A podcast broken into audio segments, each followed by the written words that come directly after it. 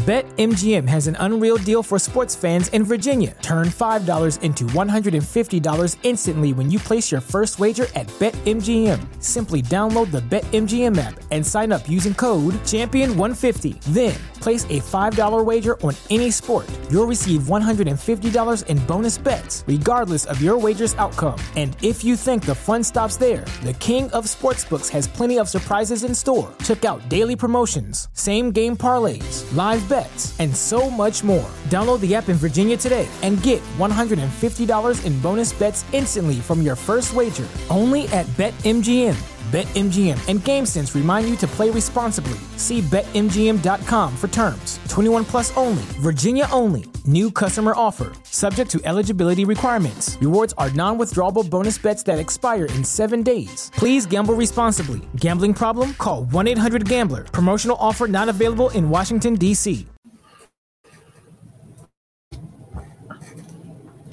Hello and welcome to another Wednesday edition of the Wisco Fanatics Show. I'm starting on my own today. Jake will be joining me in a few minutes. Um, I'm going to start with Badgers basketball today. Um, if you wanted to see us talk about the Packers, we did that show last night um, with Simon and Bryant. That show was a pretty good show once I got my internet issues figured out. Hopefully, that's not a problem today. Um, so we did that last night. Also, real quick, if anybody is going to the Packer game tomorrow night, Jake and I will be there. So if you want to come see us, say hi. Um, Jake and I will be there tomorrow night as well. Um, so I'm going to jump in with Badger basketball. I'm going to start with the Stanford game last Friday. Um, that was the Brew City Battle. I think it was cool seeing basketball played at Miller Park, seeing it played at a baseball stadium. I will admit it's not as cool as seeing basketball played on an aircraft carrier. That's that's just like one of the coolest things I've ever seen. So I will give credit where that is due. Seeing basketball played on an aircraft carrier is really cool. So I'm going to start with the Badgers and Stanford. Um, Badgers were five of 20 on threes in this game. Um, and Connor Essegian made two of the five. Um, for me, seeing like one of the things that really stood out to me with this game was the Badgers made 22 field goals and only had nine total assists. Um, that's something where I'd like to see better ball movement from the Badgers. Is something the Bucks do really well when they're firing on all cylinders. Um, the ball is moving around really well. I'd like to see a little bit more of that from the Badgers. Um, I want to give. I'm to do this throughout both games and in my power pair. Is give Jordan Davis a lot of credit for how he played over these last two games. Um, this game, uh, he got an and one rebound or an and one, sorry, an and one uh, cut to the basket off of an offensive rebound by Steven Crowl. Um, and this was part of a 14 to 4 run in I guess you could call it the the quote unquote the second quarter. So it was the second part of the first half, the last 955 of the first half. The Badgers went on a 14 to 4 run, and that cut to the basket and and one by Jordan Davis kicked that off. Um, I will also give Stanford credit. Um, to their credit, they had nine blocks in this game. Stanford played pretty sound defense for most of this game. Um, lots and lots and lots of doubles in the post. So anytime the ball went down to Steven Crowl or Tyler Wahl, and whoever passed them the ball into the post, um, cut across, uh, cut across the lane, cut across over the other corner. Stanford was doubling that ball handling or that action every time, and that made it really hard for the Badgers um, to try to get their post game working, which made it hard for Tyler Wallace, Steven Crowl. Um, the Badgers did still win this game, thankfully, but um, the Badgers will need to be uh, more mindful of getting the ball moving quickly out of those double teams. Um, if teams look to take away Tyler Wahl and Steven Crowl in the post, that's really something the Badgers are going to have to adjust to. Um, and that's when, you know, it's going to be Chucky Hepburn Day and Jordan Davis and Connor Essegian um, Max Klesmit, those guys are all going to be really important during those games. Um, not that they aren't going to be important all the time. Um, so we get into the second half. Stafford, uh, Stanford, not Stafford. I don't want to talk about Stafford at all. I have no interest in that. Uh, Stanford cut the lead to five. Chucky Hepburn. This is this is a growth thing from Chucky Hepburn. He did this twice in a row. He got to the the elbow extended area he went and got the exact shot that he wanted and he went and got a bucket. This is that's like I said, that's really a, a Chucky Hepburn taking the next step in in the, mindset of being the guy is to go and get a bucket when your team needs it the most. When when your opponent is cutting your lead down, being the guy that can go get a bucket, that's only going to increase your opportunities. Um, and Chucky Hepburn is going to have a ton of opportunity this year with no Brad Davison and no Johnny Davis taking shots. Um, Chucky Hepburn is going to basically be able to have a green light anytime he wants. Um, so seeing him getting those buckets, just something you need to see him do all the time. Honestly, I mean, I'm not saying he needs to take every single shot that he shoots from that elbow extended area, but seeing him get to that spot on the floor and go get a bucket when the team needed it is encouraging. Um, what's up, James? Jake will be here shortly. He's just running a little late from work, I believe. So Jake's going to be on probably right around the time that I wrap up talking about Badger basketball. Um, normally we would start with Badger football, but um, Jake wanted to be here for that part of the conversation because it's, I'm going to be honest, the Badger football part of this discussion is going to get a little heated. Not between Jake and I, but between Badger fans on social media and Jake and I. Um, in addition, like I said, I'm going to keep, I'm going to talk about Jordan Davis a whole bunch. He did a ton of dirty work in this game. He had 13 points in this game, and eight of them came in the paint off of getting the layups, and he had one transition layup. Um, I mean, looking at this game at the end of it, fundamental failures, seven missed free throws. That's uncharacteristic of the Badgers. 11 points off turnovers for Stanford and 10 second chance points off Stanford. So I didn't do this for the entire Badger season last year to calculate um, what their fundamental failure average was for last season because um, I started doing this um, after the after the NBA All Star break is when I started tracking these. Um, so I didn't go back because it's a lot harder to find um, college basketball and college football statistics than it is to find for the NBA. But I'll keep track of them all this year and have an average. Um, once the sample size gets a little bit bigger, I'll be able to kind of gauge what a what an average fundamental failure game is for the Badgers. But for this game, it was 28 points. Um, for context, the Bucks average from last season was 33. Um, for the Badgers to be just five points below that in a game that's eight minutes shorter, uh, and for a team that like like the Badgers are is a very fundamentally focused team, and that's how they win games is by making all of their free throws, boxing out, and taking care of the ball. That is pretty much what Wisconsin basketball is built on. For them to have 28 fundamental failure points definitely stands out.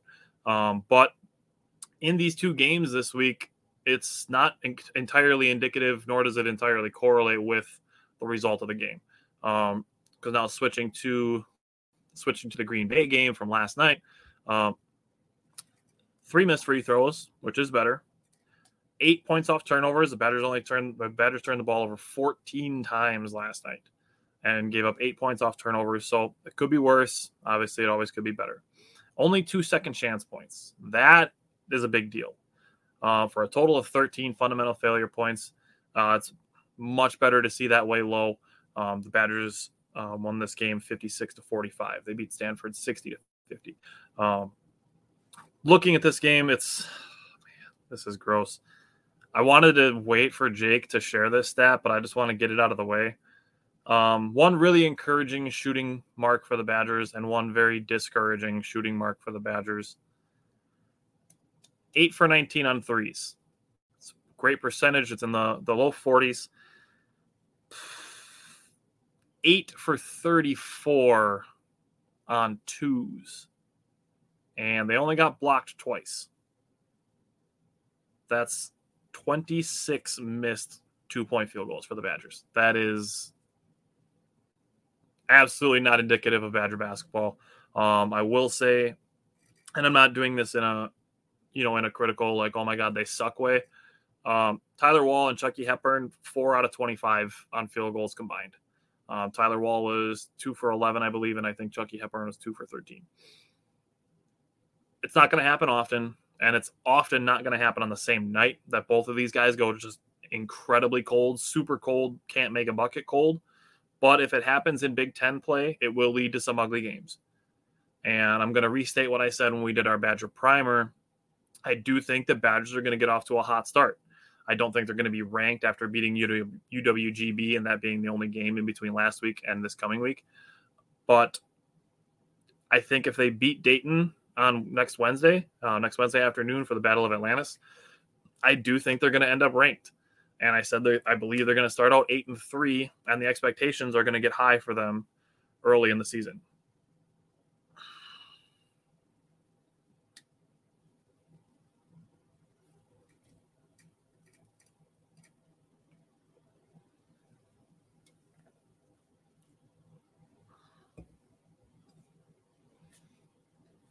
Okay.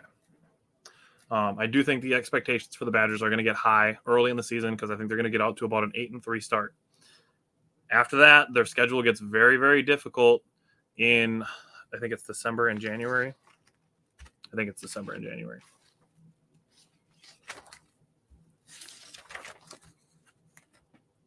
Yeah, December, January, February. January and February are going to be the tougher months. But like I said, the four for 25 between Tyler Wahl and Chucky Hepburn, if that happens in Big Ten play, there will be some tough games to watch. And like I'm saying, I don't expect this to to be something that happens on the same night or something that happens particularly often. Um, but it happened against WGB, and thankfully, Steven Crowl was still effective, and Jordan Davis again.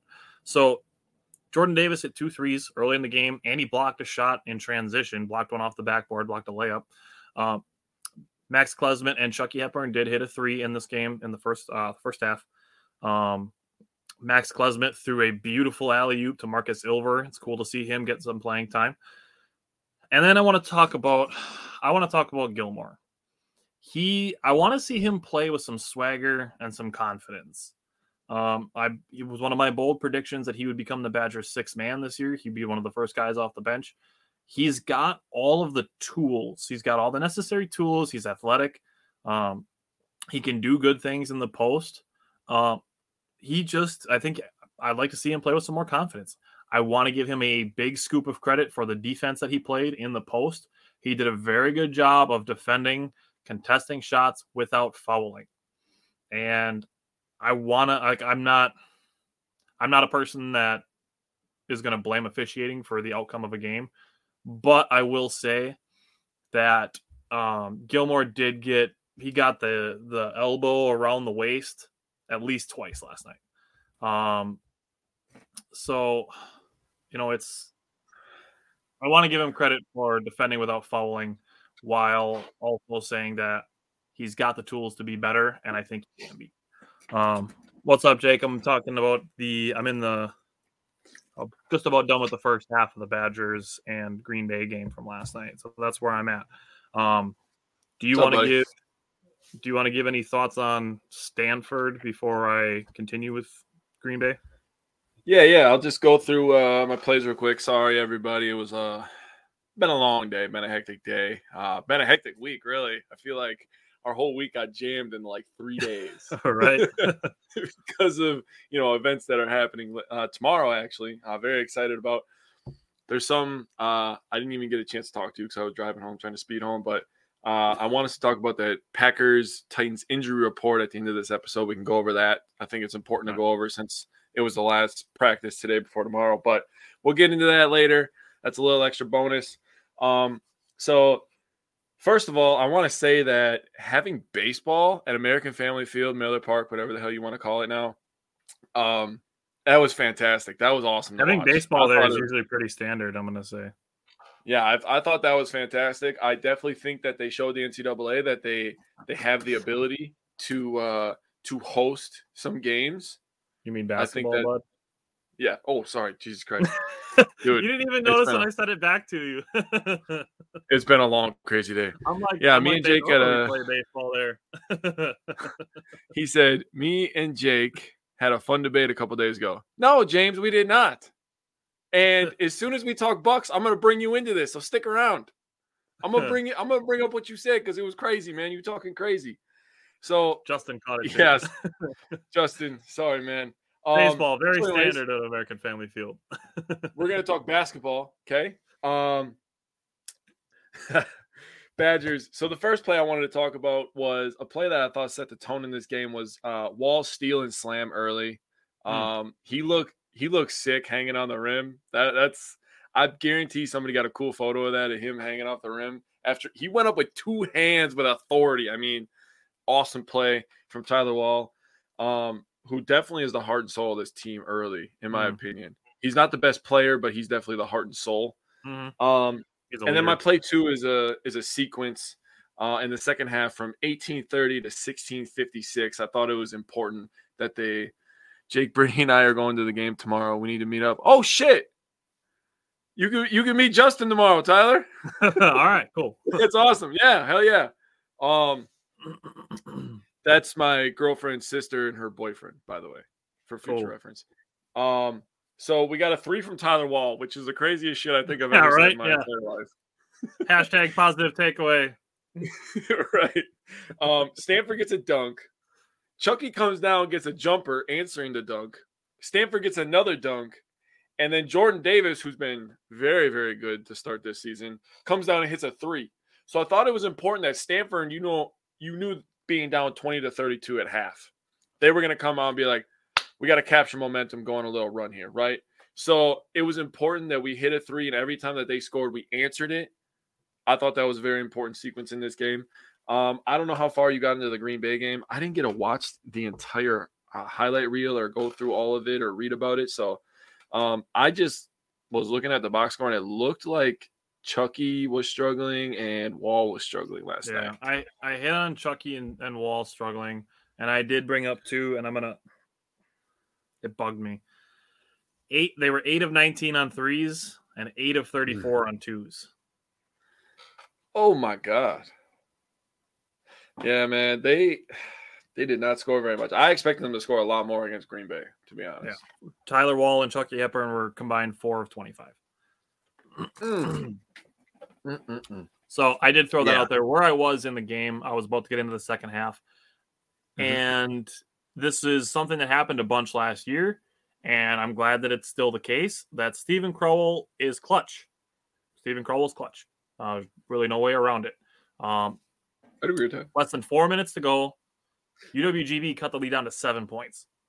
Steven Crowl hits a three. Only three he took. He made it. Last four minutes of the game. Next possession down, gets a missed shot. I don't remember who missed the shot, but Steven Crowl gets the offensive rebound, goes back up and gets an and one layup. That's two huge buckets in less than a minute sequence when the game was single digits. Yeah. So Steven Crowl, he's he is a clutch player. Uh, he may he may be the third best player on this team. Um, we'll see what happens with Max Klesmit and you know maybe Connor Essegian, but I think Crowl is going to be more important than those two. But um, Klesmit's got an opportunity. I don't know if Esigian will pass Crowl up on the importance ladder, but You know, man, I was gonna call you out and say that's pretty crazy that we're putting Essegian that high on the list already. But the the kid's Oh, got potential, right? He's got the potential. dude's got like a butter smooth jump shot. Um, Yeah. Klesmit, I will say, I think he's got the opportunity to pass Crowl much sooner because he's he's effort on both ends of the floor. Um, he had a Mhm. steal last night. It was in the it was in the second half, Mhm. and Green Bay is trying to hit a backdoor cut for a layup, and Klesmit hits it with his hand and then dives on the floor to swat it away to get the steal. Uh-huh. That's that's the kind of stuff that's going to draw those comparisons to Brad Davison and Zach Showalter and Josh Gosford. That's that kind of stuff that Max Husband's doing.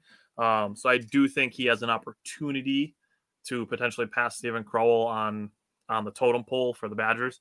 But right now, Steven Crowl is the Badgers' third best player, and last night he was probably the second best player to only Jordan Davis.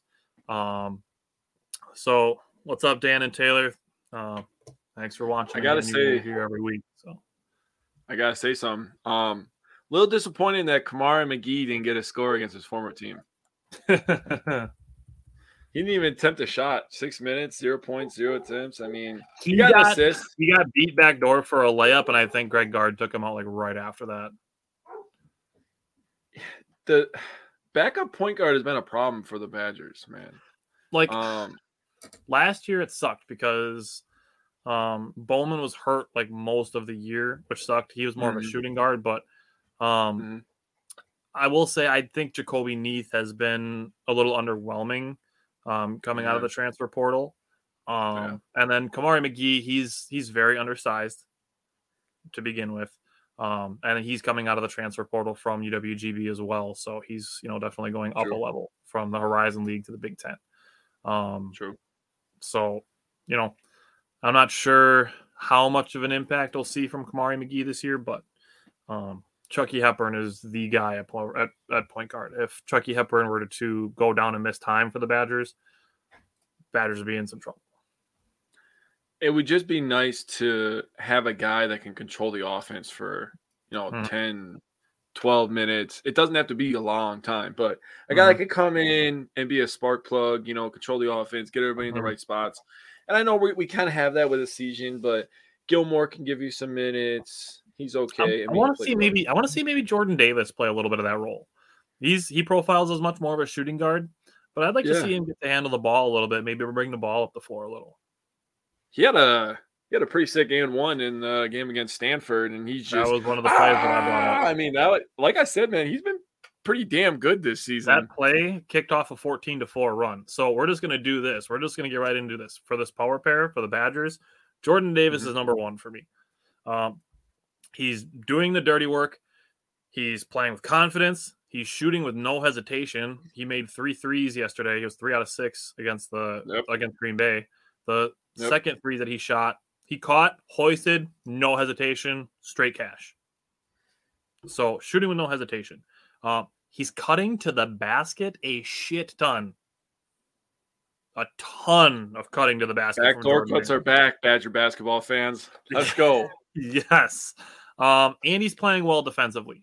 Um, uh, I said it in the primer. I think Jordan Davis has arguably the biggest opportunity of any player because he is the like main returning player on the wing in the absence of Johnny Davis and Brad Davison. So mm-hmm. he's mm-hmm. he's starting to live up to that opportunity and I'm excited for him. So my other one I was kind of torn on who to go with with it, but I went with Steven Crowl um, because he's my guy. Yep. I said he was going to make second team All Big Ten with Tyler Wahl and Chucky Hepburn. So I'm gonna mm-hmm. I'm gonna bang the drum a little bit. He had nine points in both of the games and averaged ten rebounds over those two. He had three offensive, I should say, he averaged three offensive rebounds. He had four and one and two in the other game, um, and he also had four blocks in the two games. So if he can establish a little bit of a, a rim protection presence, that's just another. You know, we're looking at Baby Lopez with Steven. Oh my God, you freaking stole it, you bastard! you bastard! I was gonna call him Baby Lopez, um, because he just lumbers up the floor. He hits an occasional three pointer that you know is massive for some reason. He they always make it right. And then they, if he like I like you said, if he can establish himself as a shot blocker, I had the same too. Um, I I was on the, the Jordan Davis train this week after watching uh, the Stanford game and and you know seeing how he did in the the Green Bay game, and then obviously you know that Wahl and Chucky struggled in the Green Bay game, so they weren't going to be on the power pair playing 2 mm-hmm. games. But the other most consistent player, uh, I'm just going to call him Baby Lopez from now on. So that's his name now. Uh, Baby Lopez, he was good, man. I mean, almost a double double in both games. Like you said, he's blocking shots. So I mean, I will take that. If if he's going to give me nine points, eleven rebounds, and block a couple shots, I will take that every single game. Every game, literally every game. Yep. Yes. All right. So Badgers next. Um, Badgers don't play again until next Wednesday. Yeah, so we got to wait a while to get another Badger game. Um, they play at 1.30 on next Wednesday against Dayton. That's their first ranked opponent this year. Um, I'm gonna see if I can get out of work just a little a smidge earlier so I can watch the beginning of that game and then uh, pick the girls up from school. But um, that's their only game between now and next Wednesday. So you know that's that's what we're looking at. We could probably cover. we could that? probably still cover that game. We could probably still cover that game. I could probably listen to it while I'm at work, and if you oh, get yeah, early, yeah. that would be yeah. I, I figured we would. Um, so yeah, and then after that, they don't play again because of Thanksgiving weekend. They don't play again until the following Tuesday against Wake Forest. So Jesus. between between the next two shows, we only got two games. So um, it'll be a little quiet on Badger basketball for the next two weeks, but um, hopefully they're still undefeated when we're talking about those. it'd be nice if they if they beat Dayton, right? We're gonna we're gonna get into some weird stuff here, but if they beat Dayton, if they can get ranked, that would be nice to have a Wisconsin college team ranked. I mean, outside of volleyball, which we're really good at, and everybody talks about them now for a certain thing, but Yeah. I don't know what that is. They're they're a good volleyball team. They are actually a really good volleyball team. I think they're ranked number two, if I'm not mistaken. I could not tell you. I'll say my dad and my dad and Angie probably know, but Do they Alright. actually pay? Do they pay close attention to it? yeah, my my dad's Oh, wife wow. Angie is a big volleyball person. So, Oh, all right. Is there anything else you want to say about Badger basketball? nah, man. Let's get this pain over with. I'm ready though. All right. Are we are we recapping or are we opening the can of worms first? I say we recap before we open the can of worms, so people know why we're opening the can of worms. The the can of worms is gonna burst when it gets open. I'm just gonna tell you now. I'm ready for it. I'm ready for it. Spoiler alert for everybody watching and listening. In the next 10, 15 minutes, there will probably be a profanity laden rant. Apologies in advance. All right, let's start with the offense. Um, what did you see from the Badgers offense that stood out to you in this game? the thing that I saw, if I'm being completely honest, I mean they were sloppy. Obviously, the couple interceptions, and all the turnovers in general. I feel like we didn't take advantage of opportunities that were there, so we weren't very opportunistic. They, we run a lot of out routes. There's nothing wrong with that.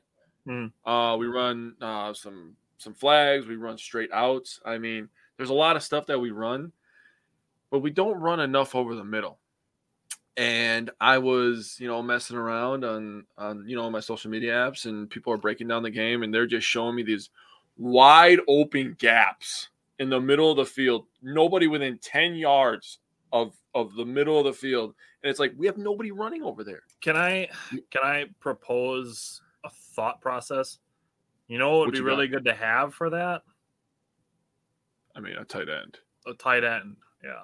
Yeah. But even still, we we were running them on out routes. We didn't establish the run. I mean, we averaged 1.6 yards per rush. That is absolutely unacceptable when you have a six foot two, 250 pound running back, and you have a bunch of maulers up front. And I was actually having a conversation with one of my family members. They were telling me they think the Badgers need to recruit differently on the offensive line. And I was like, "What do you think?" And he said, "Well, we always get these big maulers. We all we always get these big six five, six eight guys, and they're 330 pounds. And yeah, that's great for running straight forward. But when you look at Ohio State's and you look at Alabama's and you see all their athletic linemen pulling out in front, I was like, but do you think that we're on the same recruiting level as Ohio State and Alabama? Like, I understand that it hurts to say that, but we're not on that level. We're not Keep in getting all these five star guys. This is really something that people have to keep in mind. This is not just plug and play. These are still academic institutions on top of this. True. So that's that's a factor. And when we get into the can of worms we're going to open, I'm going to bring this up as well. So put a pin in the recruiting thing because I'm going to come back to it. Okay. Well, that was just a conversation I had after the Iowa game. Um, a Wisconsin team that only held the ball for 26 minutes and 23 seconds. You you just know that that's bad news. I mean, and I know their their offense was horrible. Our defense was amazing. And we lost this game by 14 points. That is just ridiculous. I mean, obviously we gifted them 7 points with the pick 6. Right. I don't even remember that guy's name. I tr- I was so traumatized by that number three from Iowa that I was like, I do not want to ever see that guy. What was his name? DeJean, Oh my god, he owned that entire game. The entire game was owned. Every pass we threw, for some reason, was towards him. The punt returning, everything. That guy was owning the game. He was winning the field position battle by himself for Iowa. And you know, it just it sucked. That game sucked. Plain and simple. What do you What do you got? So two things. One, I was really surprised they didn't try any end arounds with Skyler Bell. True. That really stood out to me.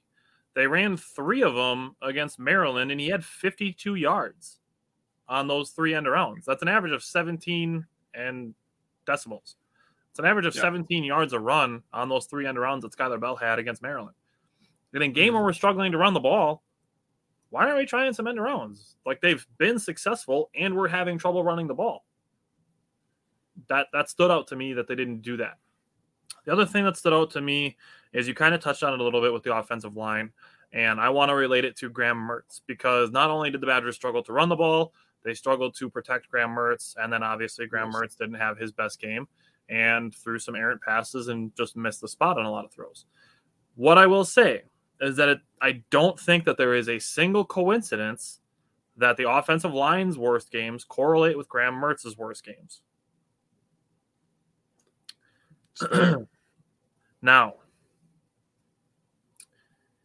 with Graham Mertz, this game specifically, looking at it, like I said, with the correlation of the offensive line, I will say the offensive line played pretty well against Maryland, but that game, the ball was slippery because it was raining, sleeting, and snowing all on the same day. Um, So Mhm. that's one game I would say that's an outlier of Graham Mertz not playing well and the offensive line playing well. That's really the only game that doesn't correlate. Mhm. Can we can we as Badger fans, when things aren't going well, at the very least, just be respectful? And then after that, be supportive. That's it. That's all that's really all I'm asking for. I'm gonna get a lot harsher soon, but did anybody even know that Graham Mertz became the eighth Badger to throw for five thousand passing yards? Did anybody they even don't care. know? They don't care. He's he's dude. So Wisconsin Badger football posts that Graham Mertz is the eighth player ever to have five thousand passing yards. There's literally people in the re, like in the replies on Twitter telling them to delete the post because he's having a bad game on the same day that he passed five thousand yards. Think about that. there were 70 70 replies one of them was by me telling the other 69 that they're unacceptable i know. 70 replies on twitter. Not a single fucking one of them was positive. Not one. Not one. I told you guys last night that on social media you see an average of nine negative posts for positive. Try 70 to zero negative to positive. Are you fucking kidding me? And you wonder why people don't want to come here? You think people don't read social media, but you think they might at least check the Twitter profile of the school that they're considering attending to. I guarantee you they do because when recruits are visiting, they tag not only the school, they tag the coach, they tag the position coaches, they tag the recruiting coaches, they tag the admissions, they tag everybody. They see that shit. You think that somebody's going to want to come play quarterback for Wisconsin when there are 70 fucking consecutive replies calling him trash and saying that he's garbage and delete the post and he sucks? All that shit? Would you want to come here if that's how the fan base was reacting to you? On a milestone, no less a career milestone 70 consecutive negative replies you think somebody wants to come here and play for that On something that that kid worked his ass off for. You gotta be fucking His whole kidding life. me 70 in a row all negative every single one of them fucking disgusting Fucking- absolute disgusting. garbage if you're a badger fan and you're on twitter you should be ashamed of every single fucking person in that comment section I know I am. Absolutely disgusted. Seeing people calling him the worst quarterback in football ever. Shit like that. Just absolute garbage. Not even true. It's just like, are you do you have a personal thing against him? Are you biased or are you just stupid? Like, So just tell me he. if Just tell me he one or the stole your girlfriend, bro. Just tell me he stole your girlfriend. It's fine. It's okay. and you'll get over it. There's a lot of other girls out there, man. you see five star recruit and you're automatically thinking we need to win a national championship. And you put that Okay, expectation that's on another 'em, thing.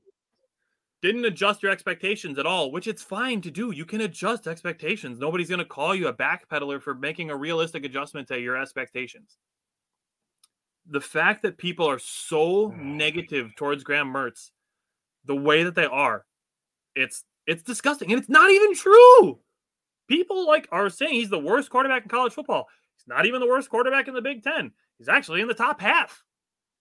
Bro, he has the second most passing touchdowns in the Big Ten this year. The Oh, second I got most. all of the stats. I have all of them.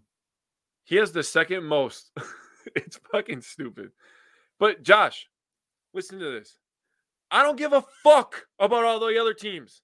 I give a fuck about the Wisconsin Badgers. I give a fuck about fans of my fucking team. Yep. Because every time I want to talk about my fucking team, I got some asshole over there being his normal asshole self. Yep. And then when I want to have a conversation, they think that I'm an asshole like that asshole. Well, I'm not an asshole like him. Or or you try like I said, you try to be positive on one of these things.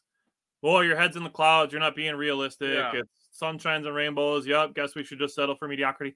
Nobody's saying any of that. But as a fan base, that's not our job. You want it to be your job, get a degree for it, go be a recruiting expert at Wisconsin. Then you can talk shit. As a fan, Yeah. our job is to support the team no matter what. Jake and I are trying to do it from a positive, a positive mindset and a positive point of view. But that's our job as fans is to cheer no matter what. All right. Just open the fucking can of worms. I'm ready now. I'm right. fucking I'm my face is getting hot now. I'm I'm ready now. Dude, the, the the Twitter replies to Wisconsin posting that he was the the eighth to five thousand yards was that set me off. So listen to this. You mentioned that he's second in Big Ten with for touchdowns. Mhm. The Badgers are number one fifteen in the country in passes per game. One hundred and fifteenth in the country. He's second in the Big Ten in passing touchdowns. Taylor said he's going for programming so he can hack and delete the shitty comments. Taylor, you might be become useful to us in the future, bud. Yeah, I can make a bunch of bot accounts that can go on Twitter and ratio people that are negative. Um, they are 11th in the Big Ten in passing attempts per game. wow. They are ninth in yards, and he's tied for second in touchdowns. Yep. The Badgers have also given up the third most sacks in the Big Ten. Hmm. And Graham Mertz, I'm not useful now. no, you are. Taylor, you're you're one of our biggest fans, so I will Yes, give you sir. that. Um, in Badgers history, players over 35 passes, um, he is eighth in rating. Hmm. Now, I will say this too: a lot of Mertz's metrics are on par with the other players over 5,000 passing yards. That is Darrell Bevell, um, Alex Hornibrook, Joel Stave, um, John Stocco, Graham Mertz, Brooks Bollinger, and Scott Tolzien. So those are the, I think that's eight, eight quarterbacks in Wisconsin history that are over five. Yeah, because Graham Mertz is the eighth. Duh. Sorry. Out of the eight of them, Graham Mertz's metrics are on par with a lot of them. Um, his yards per attempt, Scott Tolzien's is actually really high, so he's kind of an outlier in that area. But um, his rating, his touchdown to interception ratio, his completion percentage, his air yards. I mean, it's they're all really close with what all the rest of those guys were.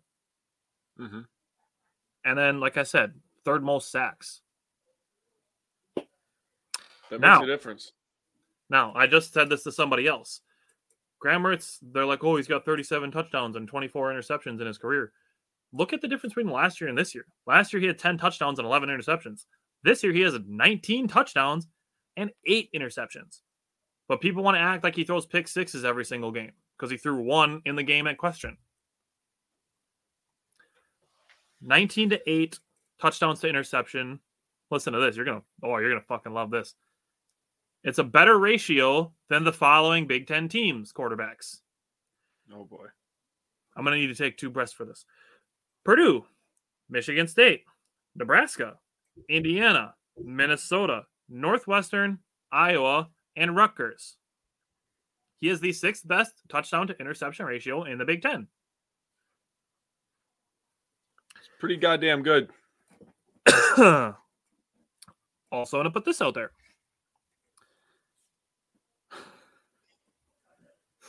Okay.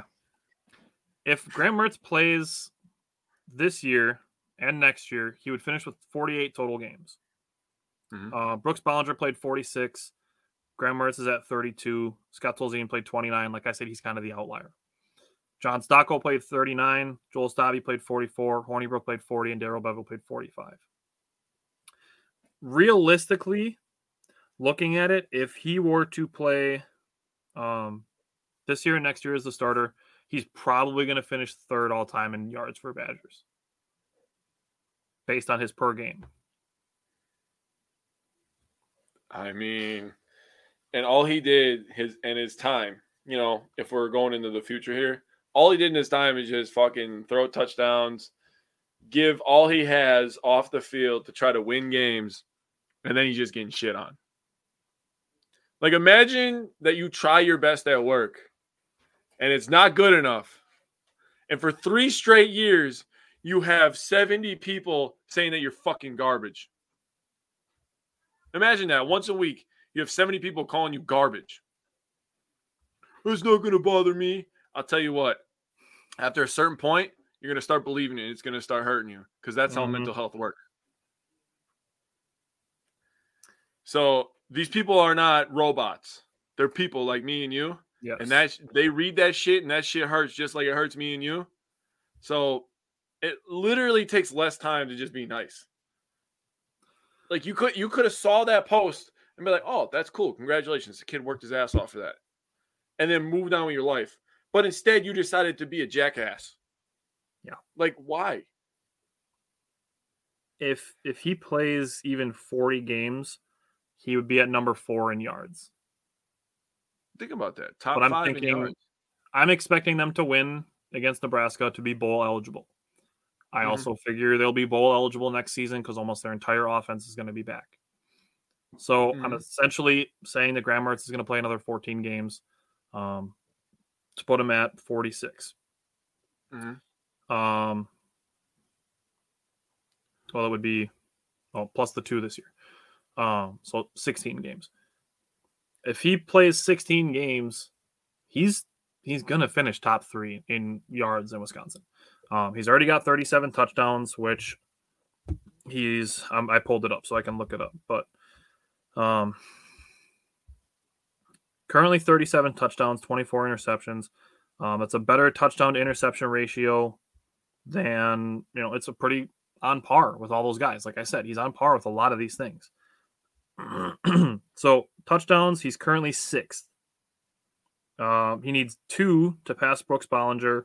He needs 10 to tie Stocco and Hornibrook, 11 to tie Stave, and he needs 22 touchdowns to tie Darrell Bevell for the most in Wisconsin Badgers history. Every time you say, say Joel Stave, I just go back to thinking about him. Joel Stave. I mean, what a so quarterback! We're literally looking at if, like, Graham Mertz, like I said, you know, you and I have agreed on this that he has made a big improvement from last year to this year. Massive 100%. improvement. Yeah. But he has probably his worst game of the season uh, against Iowa, which is a good defense, by the way, which people continue to leave out of the conversation. Yeah. And right away, people are just back to the extreme that there's that he's not better than anybody in the country at playing quarterback or throwing a football. It's it's such an extreme that it's just unnecessary. It's just Like, tell me, tell me you don't watch other teams without telling me. Like, do, do they watch any other team other than Wisconsin? you can find That's the stats as easily as I did because you can go to the Big Ten website and you can pull up the statistics and you can see that he's got more touchdowns and a better touchdown interception ratio than the other eight teams that I already mentioned. You can go to college football reference and find that he is among all of the guys ahead of him in yards and best, you know, quarterbacks in Wisconsin history in all of these categories. You can do the math for yourself. I did, and he's his touchdown interception ratio is really close to a lot of these guys. He's better than some of them. I didn't feel like going and saying he's better than this guy at this and worse than this guy at this, but he's better than this guy at this, just because we'd be here all day. But mm-hmm. all of his metrics are right along with those guys. Mm-hmm. Imagine if he takes another step forward next year, like he does this year. And I'm telling Badger fans now, Graham Mertz is going to be the starting quarterback next year. It's, oh yeah, unless there's more of this shit on Twitter that people are doing now, and he transfers, which is yeah. a lot of what I saw too. Is people telling him to transfer. Um, and if it continues going this way, I almost hope that he does because it'll be better for him. Because our fan base is so fucking disgusting. Yeah. But you know, assuming everything stays the same, Graham Mertz is going to be the starting quarterback next year.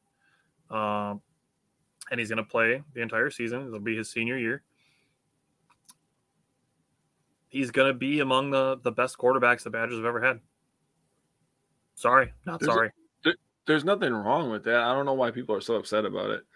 Social media has just really made people toxic, man. At the end of the day, it's really made people think that they could say whatever the hell they want with no repercussions. Well, and it, won't ever affect them. Like I'm going to get serious on you for a second. If Graham Mertz just, I'm, I'm not saying this is going to happen. Like, I apologize if this bothers anybody. But let's, let's, Isaac, you came in at a uh, really heavy time. let's say Graham Mertz reads those 70 comments. Mm. Say Graham Mertz commits suicide today. What do you think all of those people think? Nothing. It doesn't affect them. There's no consequences for being a piece of shit on social media. But let me tell you, there will be later in your life because you are not the only person in your world. You may not know Graham Mertz. You might have kids. You're going to have a piece of shit attitude guess what? Your kid's probably going to grow up to be a piece of shit because you're a piece of shit. People, seriously, you, you got to realize that this stuff does not just affect what you're saying on the internet. It's going to affect you. You talk about people being trash, whatever, or not living up to your expectations, or they're the worst at this, the worst at that. How do you think you're going to self evaluate? You're gonna you're they gonna don't. come into a review at work, and you're gonna be like, "Oh, I you know like, what do you think that you're gonna think about yourself?" It's not gonna go good. I promise you that there's nobody that's super happy and positive in life, and then is super negative and just absolutely disgusting and the worst type of human being on the internet. Your mindset carries with you and it affects the people around you. And yeah, you know, Isaac, we've talked about that. It's it's terrible. It's it's absolutely terrible. And like I said, I'm it's it's disgusting to see what that comment section was like. Absolutely. I'll tell you what, man. I'll tell you what. If my son, you know, uh, I keep him focused enough and he gets a college degree and say, you know, he, he can do whatever the hell he wants. He says he wants to be a quarterback one day, next day he wants to be a wide receiver and be like Justin Jefferson. He can do whatever the hell he wants, right? It's his life. Whatever he does, if there's a, if he's if he gets a milestone and I see people, you know, going at him, you know, because he's having a bad game, I'm gonna have a really fucking hard time not finding these motherfuckers and punching them, bro. How so, are you gonna go at this kid is what what is he, 21? I don't think he's even 21. I think he's 20. He's fucking 20 years old. Think about that. I wish I was 20 years old again, dude. I could redo a lot of shit. The last 10 years of my life, I made a lot of bad decisions. I guarantee all these people wish they could be 20 years old again so they could redo shit that they've done. So for you to hold him on this pedestal at 20 years old when you were nowhere fucking near getting college offers from University of Wisconsin and being a starting quarterback and getting 5,000 passing yards, which is not a crazy amount, but for Wisconsin Badgers, it's a pretty goddamn good number. And you are nowhere fucking near that because you were busy fucking your girlfriend in her trailer. I'm sorry I had to go there, but it's like you've been a piece of shit your whole fucking life, so you're gonna cut down this kid. It's sad that people have to do that. Like it- it's almost like jealousy at that point. It's, it's the it's- validation is what it is, and that's what that's what the negativity on social media is. Is it's validation because if you're one of those seventy, you're part of the group. Doesn't doesn't matter that that you're being negative because you're part of the group. Well, everybody else around me is saying it, so why shouldn't I? That's that's no, not, James, I didn't have a girlfriend that lived in a trailer at 20 years old, bro. that's not the way that the world ever is going to get fixed. There's so much negativity in the world, and just being negative because the people around you are, it's not going to help anything. That's Well- you're just contributing to the negativity.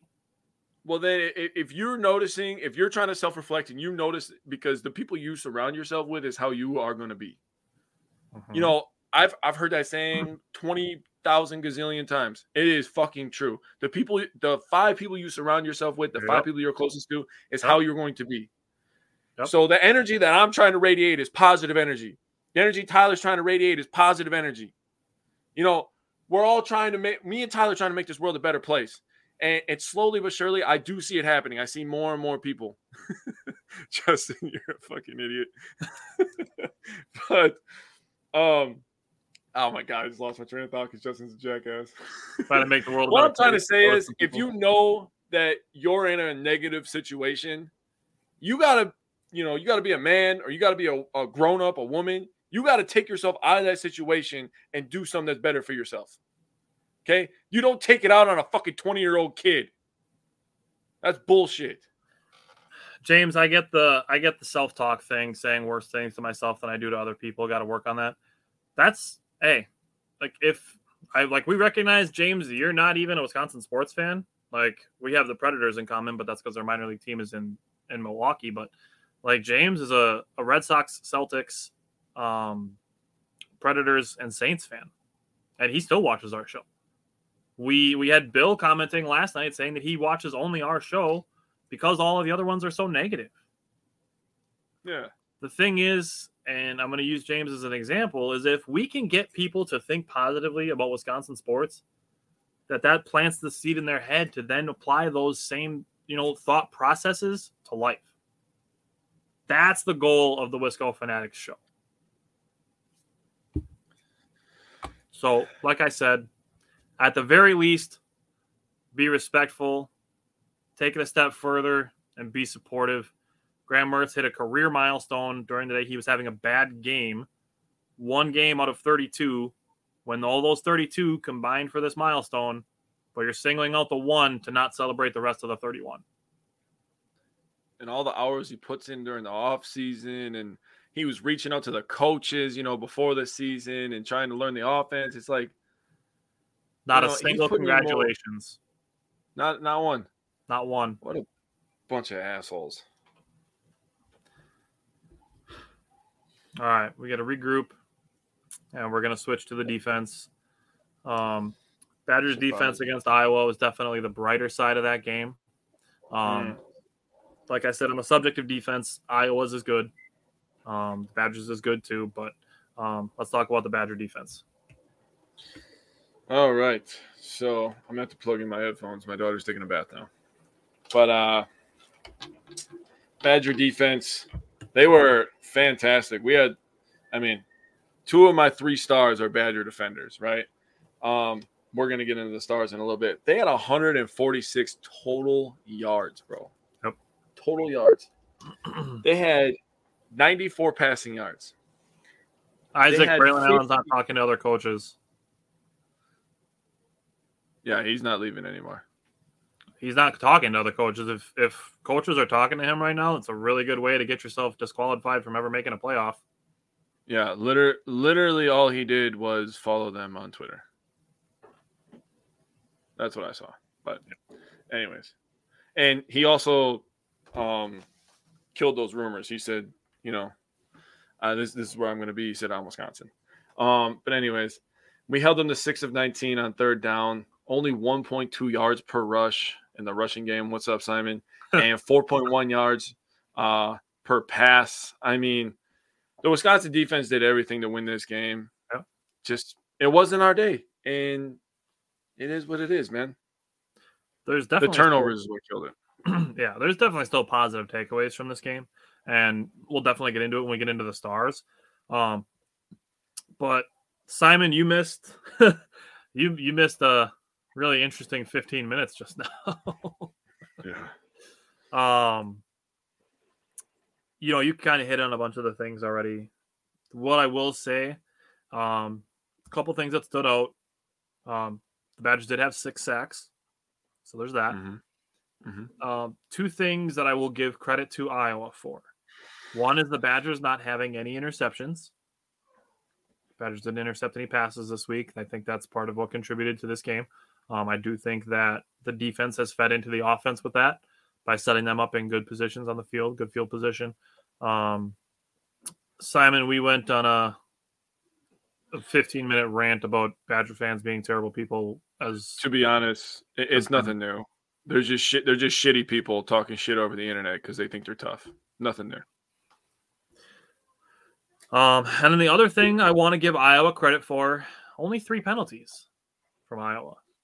Mm-hmm. So outside of that, that's um, yeah. Stay tuned to Wisco Fanatics every Wednesday. That's that's what we're. doing. I agree with that. We echo that message. Um, with that said, give me your three stars. I have a feeling we're going to have some overlap, but Oh, I guarantee we're gonna have some overlap. You have? Do you have two defensive players? I have I have essentially four defensive players. I have three stars, an honorable mention, and then my underrated performer.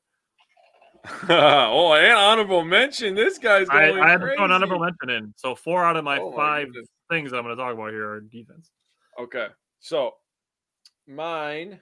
So my first one, and I only put him because I was dogging on. I only put him first because I was dogging on him a couple weeks ago. Um, Njongmeta, I think he played a really, really good game. Yes, he did. Um, he had 11 total tackles, seven solo, a sack, and one and a half tackles for loss. he was my number two. He should have been number two because my number two was Herbig, who is probably your number one. Number one. Um, he had eight total tackles, seven solo, three sacks, three tackles for loss. He was a fucking man amongst He's boys in that first unit. half. Nick Herbig was just an absolute unit. Like looking at this past week, like Nick Herbig owns Iowa and Jevon Carter owns the Oklahoma City Thunder. All right, that's pretty good. Um, so then my next one, um, my third one, I picked uh Keontez Lewis. Um, I think he played a pretty good game. Uh, three catches, 71 yards. He had the 51 yarder for uh 51 yarder, and he had a touchdown. So Keontez Lewis is pretty good. You want me to get my underrated performer again right away? Go for it. Okay. Um, I was gonna take your guy, CJ Goetz, but I was like, in mine. boy. That's Tyler's boy. Um, so I put down Jordan Turner. Um, 10 He's tackles, eight solo. He had a sack and a tackle for loss. Dude, looking at these defensive stats, you know, in, in the box score and stuff, it's ridiculous that we didn't win this game. We had a season's worth of tackles for loss in this game, bro. It was insane. Seriously, we had 12. 12 tackles for loss in one That's facts. fucking football game. And we and we did we lost by 14. That is insane. Yeah. I mean, uh, as far as the defense goes, they lost by seven, if you want to think of it that way. True. Just seven of the points were scored by Iowa's defense, but True. Um, true. Jordan Turner was my honorable mention player. Um, I did have Herbig. I had Njongmeta. Uh, and then I had CJ Goetz as my number three. I've been talking about him for about three weeks now that I've been seeing his improvement. Um, yes. He's coming up more and more. He had nine tackles in this game and one of those 12 tackles for loss. Yes. Nine tackles as a D end. I will take that all day. Oh, 100%. Um, and he's doing, I'm really noticing him being better at setting the edge in the running game. Mhm. and keeping contain on quarterbacks. Like I noticed that more in the Maryland game, keeping contain on on Tagovailoa. That's that's big stuff for him to be Mhm. stepping up in that way. So I wanted to get him in my stars to to give him that credit because I've been seeing the progress in the last three weeks. Um, and then for my underrated performer, I just put the wide receiver group as a whole. Um, so you touched on Keontez Lewis. I also wanted to throw in Chimere Dike, who had four for 46, and Skyler Bell, who also had four for 46. So, um, you know, solid games from each of them um, Mm-hmm. collectively. Um, and you know, that's that's pretty much where I'm at with this. So, So, do you remember last night we were talking? Um, we had the boys on. You were talking Packers football, and we talked about if we get out of the playoff hunt, there's still things to look forward to, Mhm. and that's kind of the position we're in with the Badgers. I mean, they're still going to get a bowl game. It's not going to be a good one, but these are building blocks that could go into next year with a lot of these young guys that are getting a lot of playing time, like a CJ. there's not a Goetz, single you know? senior on the starting offense. Yeah, I mean the whole the entire offense could come back and have that camaraderie, uh, be ready to roll, have all these tough times, all these tough losses, have all of that for a chip on their shoulder, right? We have all these guys on defense, these these guys in new roles, you know, because we lost players from last year's defense, which was amazing, right? And now some of these guys are making plays. Sadly, Sanborn is making plays for the Bears. And He you started know, Leo- them this week, so we actually got to give him some congratulations. Yeah, he, dude, he had a crazy game last week. And then um, you got, ah, damn it, now I forgot his name. Oh, Leo Chenal. He had a he had a sack for the Chiefs in their game. I mean, we got we got ex Badgers all over the place. I, mean, there's- Van, think Andrew Van Ginkel still starts for the Dolphins. too. Yeah, I mean Pittsburgh loves loves. I mean, I don't know if he's still there, but I, I miss Loudermilk. He's there. He's there. He's still there. Okay. He's still there. Um, yeah, I mean, there's just Badgers everywhere making plays. So you got to understand that these are building blocks going into next season. So I'm all for guys getting experience. We're being competitive. It's not like we're getting blown out every game. We're not losing Yep. every single game. It is what it is, man. They're currently three and two under Jim Leonhard. Could easily be Mm-hmm. 4 and one. That Michigan State game could have gone either way. And I will still say Yep. to this day, even though the Badgers lost, that was a fantastic football game. 100%. Bottom line.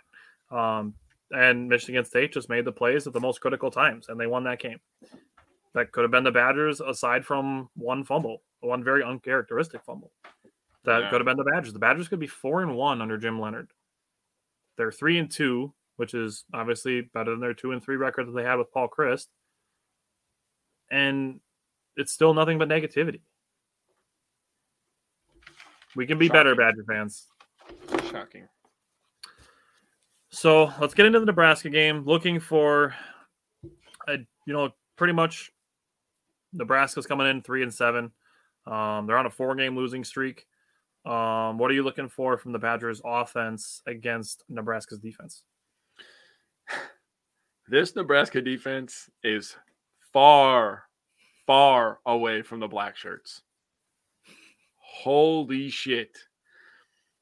They are, you know, every week when when we're gonna do these, you know, our offense versus our defense and our defense versus our offense, I try to look for like what's the biggest weakness and how can we take advantage of that, right? That's what goes through my brain.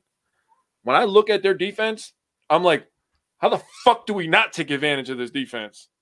you know what I'm saying, dude? Like they're bad everywhere. They give up 438 fucking yards.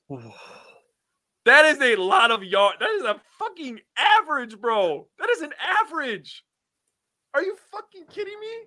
438 is your average. That's That's- bad. That's a lot of yards. Holy shit! Holy shit. 438 is your average. I can't get over that. They give up 247 pass yards, 191 rush yards, and almost 30 points per game, 29.9 points per game. That's what I'm saying. When I looked at this team, I was like, the, the whole thing is a weakness. The entire thing. so run the ball, pass the ball. I don't give a shit what you do. Do what you got to do to get down the field, and score some points. This is going to be a Mertz bounce back game, and I, I'm I'm all, I'm here for it. hmm Yeah, totally with that. Um, I mean, you pretty much hit on it. I mean, looking at it, I agree with you. I, I mean, I, I agree with you. Um, I think it's going to be one of those things where you're looking at it. You know, you're, you're pointing out the yards they give up. I, I'm less looking at the, the box score, the points, the yards, as much as I am looking at efficiency. So I'm going to be looking more at and I know this factors into, but Graham Mertz's completion percentage. Um, Yeah. Badgers receivers have struggled with drops at points this year. It's not, you know, it's not all Graham Mertz is only throwing bad passes. There have been drops, which counts against the quarterback. It's not fair, but that's the way it is. It happened to Aaron Rodgers on Sunday. Um, and then looking at yards per carry, that's the other thing that I'm going to be watching for because both of those things rely on the offensive line. Um, Nebraska's defense is not Iowa's defense. So that said, on this side of the ball, the matchup that I'm watching is, like you said, I'm watching for a Graham Mertz bounce back game. Um, Okay. What's the matchup that you're looking for on that side of the ball? on our offense. Yep.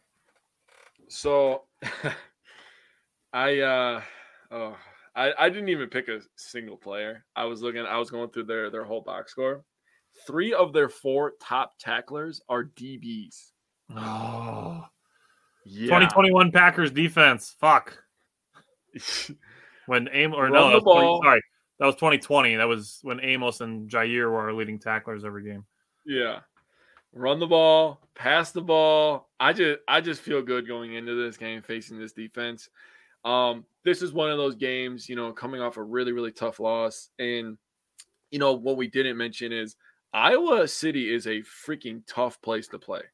Yep. That is a tough place to win a game. Lots of teams struggle playing you, you at can't Iowa. say that though, because that doesn't fit in the Graham Mertz's trash narrative. I don't give a shit about that narrative because that narrative is trash. All, all I'm gonna say is I feel good on offense. Whatever matchup that you want, uh, Yeah. go to it. I feel like DK is gonna get fed a lot in this game. I feel like Braylon Allen might score two touchdowns in this game. I didn't pick a single player because once I saw that three of their top four tacklers were DBs, I was like, they're toast. That's fine. Okay. Let's go to the defensive side of the ball. So looking at it, I mentioned the touchdown to interception ratio. Nebraska is one of the ones that has a worse touchdown to interception ratio than Wisconsin does. Casey Mhm. Thompson is Nebraska's leading quarterback. He has 12 touchdowns and 10 interceptions. Yep. Mm, Graham Mertz is the worst quarterback in the country. Mm. Casually has 19 and 8. This dude has 12 and 10. Yeah.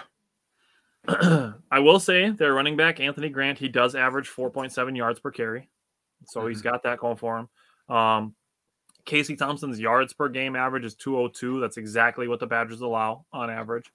Um, Yep. They are, like I said, on a four-game losing streak. So Nebraska was three and three. Everybody's like, "Oh, they fired Scott Frost, and then they started winning games. We should fire Paul Chryst, and we'll start winning games." Totally not the same thing because obviously now Nebraska is not doing well. Um, they've only scored 25 points total over their last three games.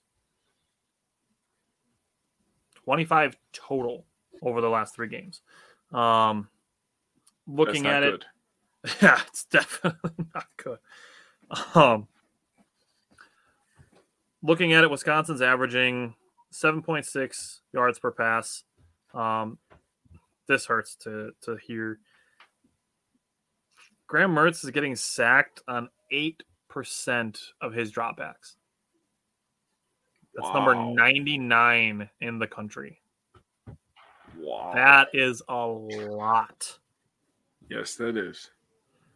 So, you know, I meant to mention that with the offense, but um, looking at the defense for Wisconsin, I mean, it's just keep doing what you're doing. I don't know if there's anything really that's that's standing out to you from the Badgers defense against Nebraska, but um, you know, it should be pretty much the same conversation we just had with our offense.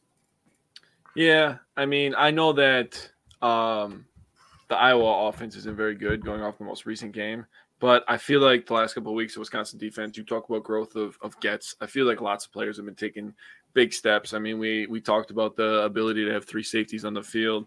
Yeah, Corners have been better. I feel like this defense is just building and getting better and better and better. I so agree. It's a good. I point. hope that we can that we can suffocate them and, and take them out early. Um, I'm gonna go to my matchup real quick. Uh, the mat the matchup that I'm watching, Trey Palmer, he's their number one wide receiver. Now you mentioned their running back averaging 4.7 yards per carry. That's obviously going to matter. This is Big Ten football in November, Mhm. right? So running the ball is is a, a big thing. Um, but I want us to take away Trey Trey Palmer. He's their number one. 58 catches, 831 yards, and five touchdowns.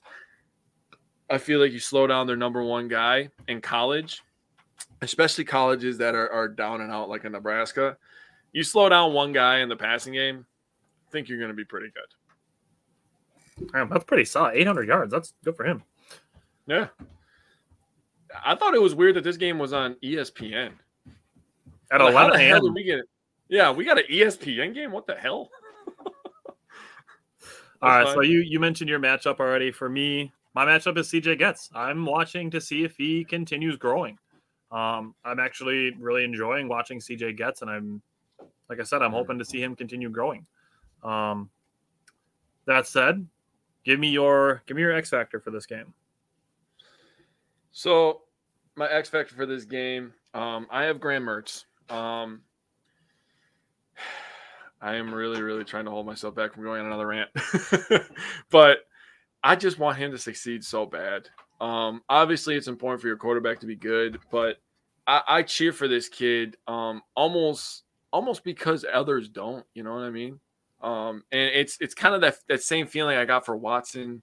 You know, the Packers wide receiver you know, you see all these people just being trash cans, and it's just like, that's it. Now I'm cheering for them because you guys are assholes. You Yeah. know, like It's Why you gotta it's almost like down? it's almost like wanting to spite people that are negative.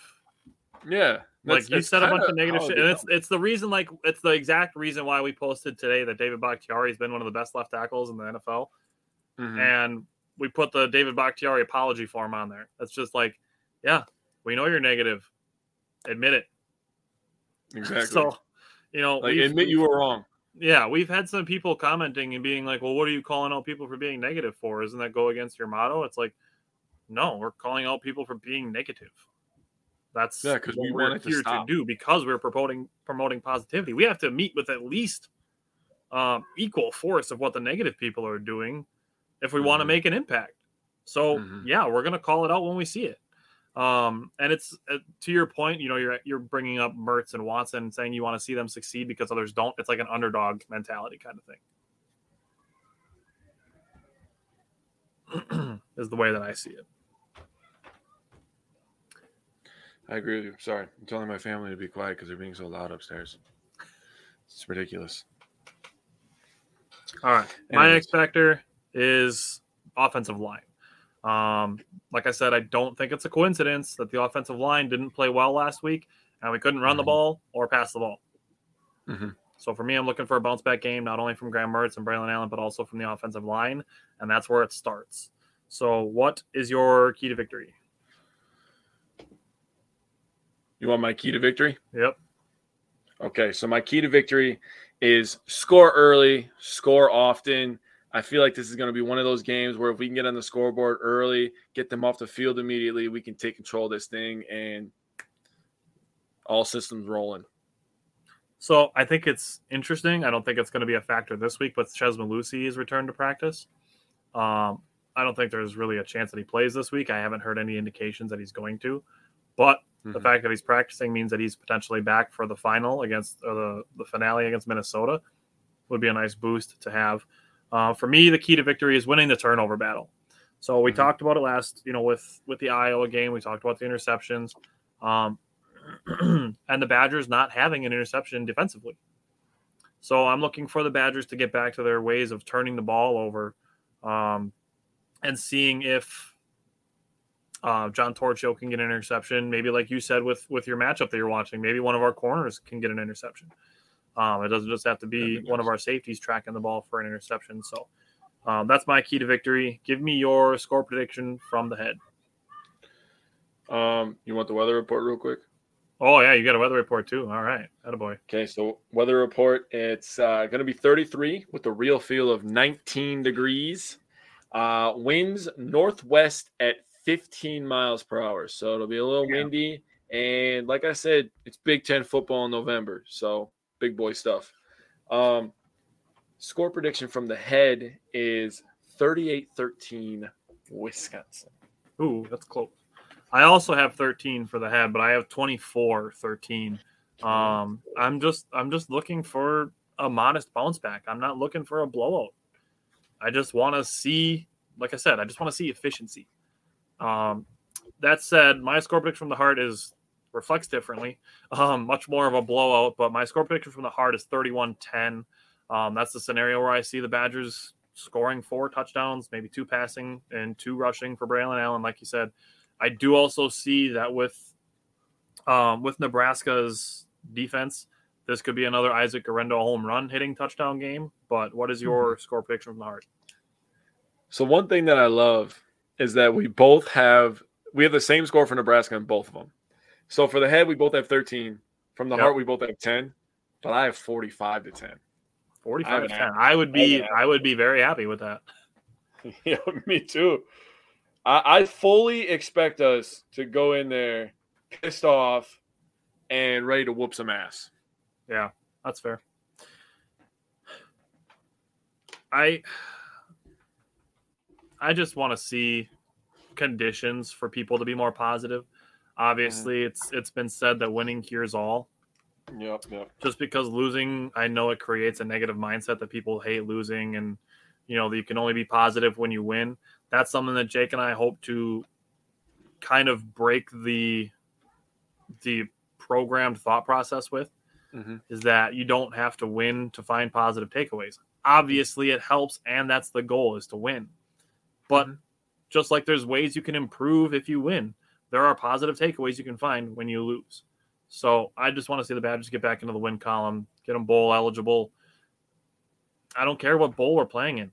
That's another thing where people are complaining about recruiting, and then they're like, "We don't deserve to play in a bowl game. I don't even want this team to be in a bowl game. I don't want to watch them in a bowl game." It's like, but yet you're complaining about recruiting.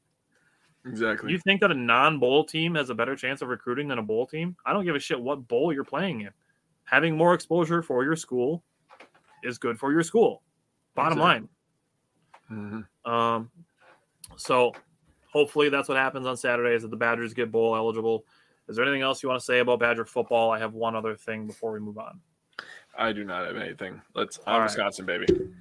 So the last thing that I want to say with with Badgers football there were two really sad losses yeah. from Badgers football this weekend. One was Brent Moss. Um, he was one of the running backs in the early 90s and the early Barry Alvarez days. He died this weekend. Um, he was 50. Um, they didn't realize or they didn't release what his cause of death was. Not the case for Devin Chandler.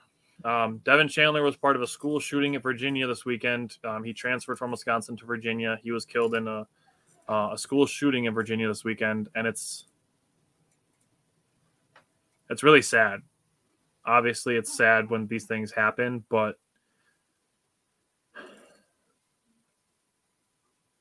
it's the kind of situation where Jake and I really feel that if we can affect just a handful of people, that we're doing something better for the world. Um, if there was say there was a show similar to ours covering Virginia football that has a more positive influence. And the person that did that watched it and was like, You're right. Even though things aren't going well, there's still ways to look at it better. That's that's what we need to be for the people around us. I don't care whether it's sports. I don't care if you're interested in video games. Jake and I play video games. It's anything. You could have a book club and you can still be a more positive person. Mm-hmm. It doesn't matter what you do, but to be more positive for the for the people around you, it makes a difference. Mm-hmm. And it doesn't even have to be anything huge. Just smiling to people you pass on the street. Holding a door for somebody. It's so fucking simple to just be better to other people to help. You know, I'm not saying it's going to single handedly stop gun violence, but just be decent people. It's not hard. I want the I mean, that is terrible. Both those, both those losses are terrible for the University of Wisconsin. I just want people to realize that, you know, mm the stuff that you say, and Tyler's talked about this before about, you know, being prideful in the stuff that you say. Imagine those people that said all that stuff about Mertz and he's just in the wrong place in the wrong time and he he dies in a, in a, in a gun shooting incident. Are you going to feel good about how, how you talk? And we could switch that. We can put that on the Christian Watson stuff. You know, we talked about this a couple times where his mom, you know, had had to literally point out about all the terrible comments people were saying about him. I mean, that's still somebody's son. Some of the, some of these college kids that ha- have kids of their own, that's somebody's dad that they look forward. You know, every day when I get home from work, the first thing I see is we got my daughter a little trampoline, and I see her two little eyes because she barely gets over the window. That's the first thing I see. So no matter what shit I dealt with at work that day, it all goes away when I see that kid. That's what I look forward to every fucking day. That's somebody's dad. That's somebody's, you know, brother, son. That's somebody's best friend. It, just be better, man. That's this shit really starting to get to me. And I, I I've been, you know, training myself now for a while to to not let this shit get to me. But when I see it affecting young kids, man, it's, bullshit. Yeah. Moral of the story is just be better people. Yeah. All right, let's wrap it up. Some NBA basketball. let's go back to last Wednesday. Bucks on Thunder. Uh, the thing that really stood out to me with this game was Brook Lopez. Uh, I'm going to get to Jevon Carter, but he's going to be a conversation across all three games. Mm-hmm. This game specifically, for me, it's Brook Lopez. Dude played 45 minutes. That's crazy. I would have never thought that last year. I mean, I would I would have been happy if he was playing five minutes last year. right, right. but 45 minutes. Yeah. And late in that game, like the fourth quarter and both overtimes, he played through a shit ton of contact in the post yes, and did, did not get any foul calls. I think he got one foul call out of like seven isolations in the post in the end of the fourth quarter and overtimes. He did get the call at the end of the fourth, though. I'll say that. and that's that was a fair call. Yeah. Um, so, I mean, Bucks needed buckets, and they went to Brook Lopez in the post like a whole bunch of times. Mm-hmm. The one where he had the back and he spun baseline, he took two dribbles and like ripped through, and then went bam and dunked the ball. I'm like, oh, vintage Brook Lopez. Yeah, that so was he finished. That was nice to see, man. He finished 11 of 23, 10 for 17 on twos. Not bad, actually. Um, 24 points, 13 rebounds, five blocks. That stood out to me. What stood out to you specifically from this game? Oh man, this was a very exciting game. Um, it was hard to miss Jevon Carter. That's your topic, but if you watch this game, it was hard to not notice Jevon Carter throughout the entire thing, right? Um, but I I want to point out a, a couple plays here. Uh, first of all, there was a buzzer beater three by you know another fan favorite, and I'm being sarcastic. Uh, George Hill, that was a massive play when you when you you know they say yeah. hindsight's 2020, right? And you know this game goes into double overtime. That buzzer beater three to make it a three point game was a massive, massive play when you really break it down. Um, and it was a runner, and he was fall, he fell to the ground and stuff. I was like, oh shit, you know. So when I go back and think of that play, I was like, that was mega clutch, right? Some people are starting to come around on George Hill. Not all of them no. for damn sure, because people have a hard time admitting they're wrong. But some people are starting to come around and being like, "Hey, he's actually had a pretty good start to the season." I saw one guy post some bullshit. He said, "I'm doing my best, Jevon Carter today. Get to show up to work, look cute, contribute nothing, and get paid." I was like, "I'm not even gonna touch that. I'm not even gonna touch that that post. Not even gonna touch it." First of all, you're calling a guy cute. I don't know what your sexuality is, but okay, that's weird to me. Sorry. Um, that's one of the things that you point out about George uh, George Hill. Whatever.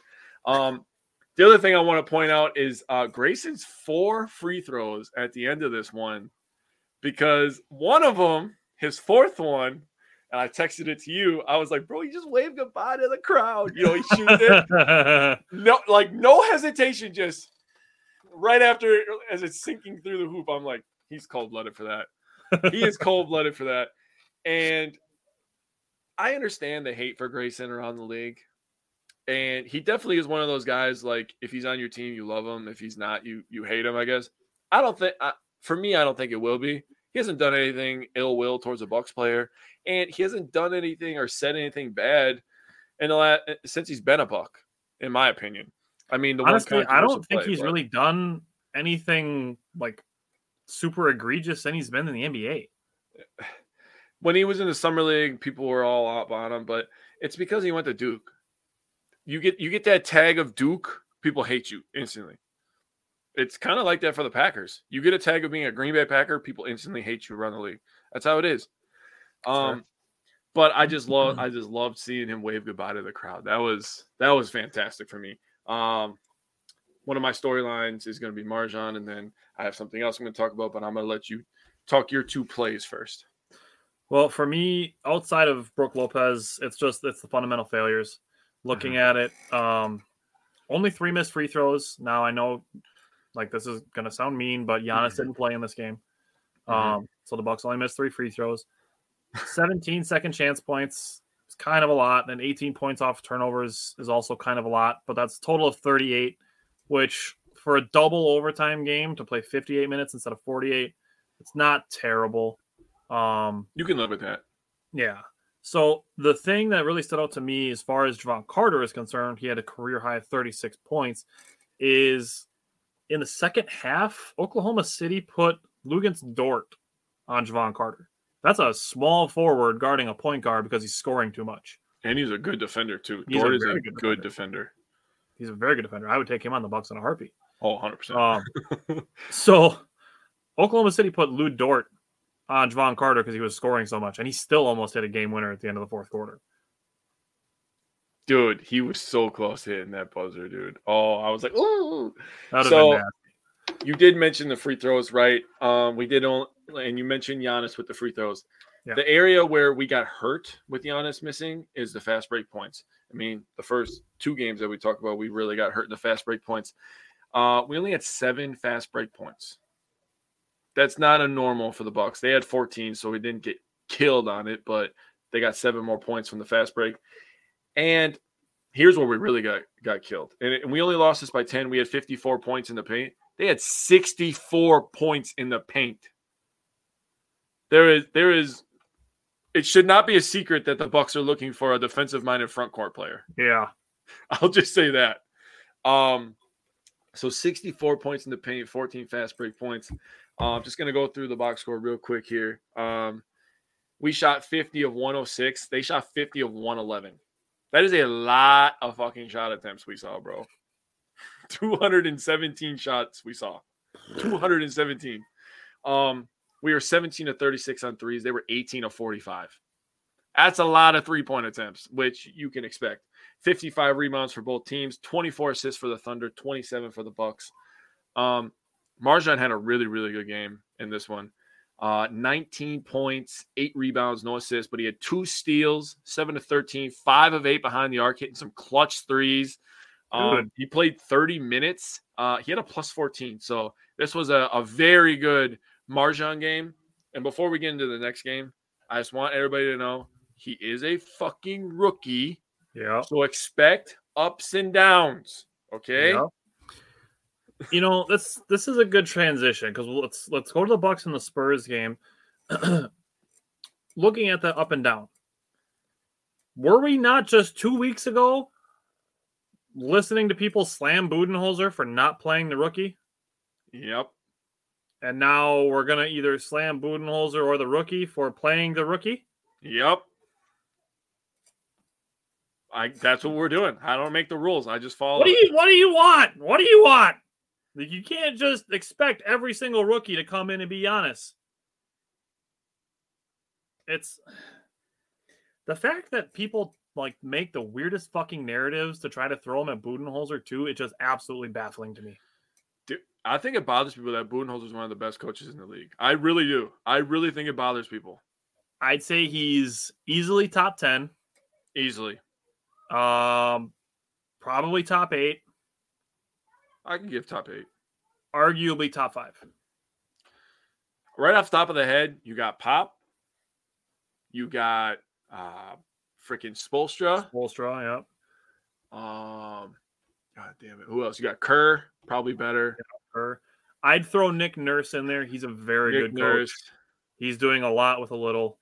which, by the way, Giannis said he will never be a Toronto Raptor, so that made me very happy. Um, I don't know if you, I don't know if you saw that on the Serge Ibaka cooking show thing, I saw snippets of it. I didn't see the whole thing. but he said, uh, he said, will you ever be a T- Toronto Raptor? He said, no. So that was awesome. Um, so right there, that's four that I can think of. Yeah. Now that's where you start getting into some debate, right? Yep. I mean, Budenholzer has had has won a championship. He's been coach of the year multiple times. Um, he's Yeah. won 60 games multiple times, and Yeah. People that want and there's gonna be people because you know this is gonna happen. Did they win the title in that year? Why the fuck does that matter when I'm talking about what he's done as a coach? Yeah. Bro, that Atlanta team had no fucking business winning 60 games, and they did it. That's, they they had their entire starting five named as the Eastern Conference Player of the Month. Bro, they had no business winning 60 games. no business. And Budenholzer is easily a, he and you know, now that we're thinking about it, he's definitely top eight. Like, no Yeah. doubt in my mind. Yeah, And that bothers people, which is really annoying. Yeah. So he's a top third coach, and people just want to throw throw dirt on him. But it is what it is. Let's get back into the Spurs game here. yeah. Um, you want to keep talking about MarJon? Just stay on the topic. Yeah. So, like I said, expect ups and downs. This was not a great game for MarJon, but learning experiences, right? So he played 34 minutes in this game, eight points, four rebounds, two assists, the one steal. Uh, he shot four of 13 and 0 of 6 behind the arc. He was a minus 24. But to be honest with you, nobody in the Bucks played particularly well in this Right. one. So it's not just on him. I just wanted to talk about MarJon and his impact on this team. He's Mhm. brought great energy. If nothing else, you can still talk positive about his energy and his effort. Absolutely. Absolutely. So this is I'm going to get back into Budenholzer again for a second here because after this game we get Giannis back. Mhm. So the fact that I the I saw somebody say that because the Bucks only scored 93 points that it means that the bench is full of guys not contributing and just collecting paychecks. Oh my god. And it's like do you do you not understand that 3 and 4 of our starters are not playing in this game? I guess not. because Grayson Allen was a really late scratch because he was sick. Mhm. No Giannis, no Jrue, still no Khris, no Pat. It's like these are all role players playing starting roles. What what do you expect from them? Like our bench isn't full of starters. It's full of role players Yeah. forced into being starters. Mm-hmm. So being mad that the role players aren't playing at the same level as our starters, like you think we just got three Giannis's and and three Jrue Holidays and three Brook Lopez's and like just use your head. It's role players playing in the starting spots. If the starters are there, the role players are playing their roles. That's where they contribute because they know their role. Not not that hard. Anyways, I So, want to. I want to talk about that conversation with James so bad. There he is. I want to make a joke. I want to talk about that conversation with James, but we'll we're gonna finish the Spurs game first, and I'm gonna bring it up. All right. So two things that stood out to me from the Spurs game was one was transition defense. So you brought up fast break points. Um, I don't know if you have them written down for the Spurs game, but I probably don't want to know. It's 21 to zero. Oh, oh, the transition defense was bad. Um, late in this game, I saw a possession where there were five Milwaukee Bucks underneath the Bucks three point line, and two Spurs past half court. Mm. Not what you want to see. Oh, oh, that made me mad. Oh, I was pissed. Oh, that was no, oh, I was not happy when I saw that. Um, the other thing with this game, before I get to fundamental failures, is uh, Bobby Portis has gotten off to a bit of a slow start. Mhm. Um, I'm gonna preface this by saying I 100% expect him to get right because Mhm. he's capable and he's Bobby Portis and we love him. Um, he's shooting 44% on field goals and just 31% on threes. Um, in the next month or so, I'd expect both of those numbers to go up by like five or 10%. Um, so aside from Mm-mm. that, Bobby Portis is still averaging 13.4 and 10.9 rebounds, still averaging a double double. Um, he's just taking a few more shots to score some more points. So, like I said, I expect his his efficiency to go up. But for the Bucks in this game too, you brought up already the twenty-one to zero on fast break points, which is just absolutely disgusting. Um, Yeah. also, twenty-three points off turnovers, which is very Eesh. high. Eesh. 17 second chance points, also high, Yeah. and only six missed free throws. I can live with that. I can live with that too. That's 46. They did not play well in this game. This was absolutely the worst, worst the Bucks played all year. But I expected that with all the people out. Yeah. honestly, I did. Um, and you know, it, it is potentially a factor that they played a double overtime game two games before two days before that. So Mhm. I'm not I know I don't want to make excuses about it, but it's it's factors is what it is. So what's going on in your brain right now? okay. I am going to break down the James conversation in a second with some questions. I'm going to ask you questions that I asked him, and I'm going to see how you answer to see if we're on the same same page. Okay. First of all, I'm going to talk about my my two plays that I thought really um, told the story of this game. Um, one is a sequence. So my first one I'm going to talk about is Keldon Johnson. He was very good in this game. He did a very good good. job.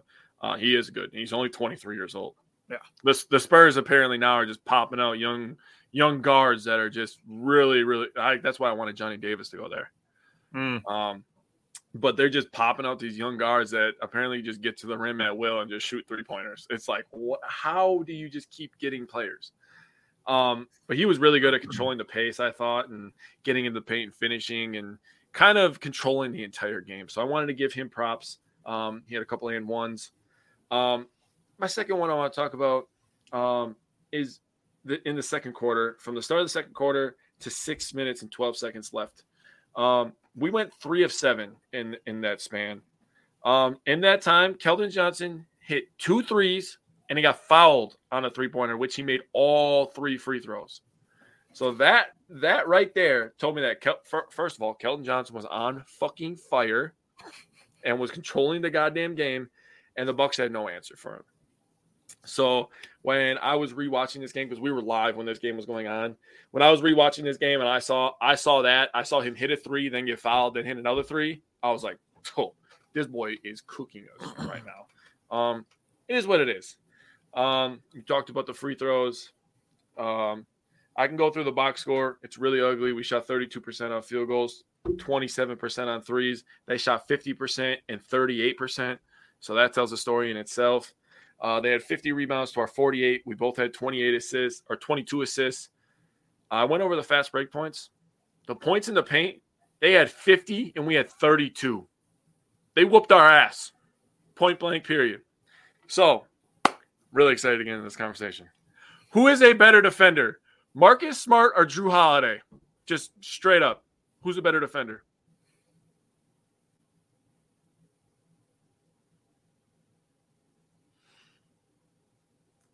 I'm gonna give I'm gonna give a two part answer. Okay. Okay. First, I believe that Jrue Holiday has more All NBA defensive teams. Mhm. Um, he doesn't have a Defensive Player of the Year, which it's arguable that he could. Mhm. Um, but if I'm being honest, it's even. It's even for me. It's it's a cop out of an answer, but it's even for me. They're in the same tier. You think they're even? I think they're even. So the reason that I said that Jrue is better is because you could put Jrue on a taller defender. And you, and you feel good about that because of his strength. So when we put him on a on a Kevin Durant, we Right. understand the size disparity, right? right. But he's strong enough to push him out and make him uncomfortable in situations. When he played against the Celtics, and you know, it is what it is. And James brought it up. He said that in basketball you do matchups, blah blah blah. Which yeah, Yeah. obviously. But um, I said because he brought up the best matchup for him was Jayson Tatum. Well, the best matchup for Kevin Durant on the Bucks is Giannis. That's the answer. But we don't need him getting cheap fouls on KD, so we put Jrue Holiday on him. So when you talk Or about Khris that Middleton. mismatch, or Khris Middleton, right? I mean, fucking Pat Connaughton was on him for a little bit, right? Yeah, for a little bit. Um, so his first comment, he said, what he brought up all the other point guards. He brought up Isaiah uh, Isaiah Thomas. He brought up Kyrie Irving. I forgot the other point guard he brought up, but he was pretty good. And he was like, "And the first year that Marcus Smart starts at point guard, we go to the finals."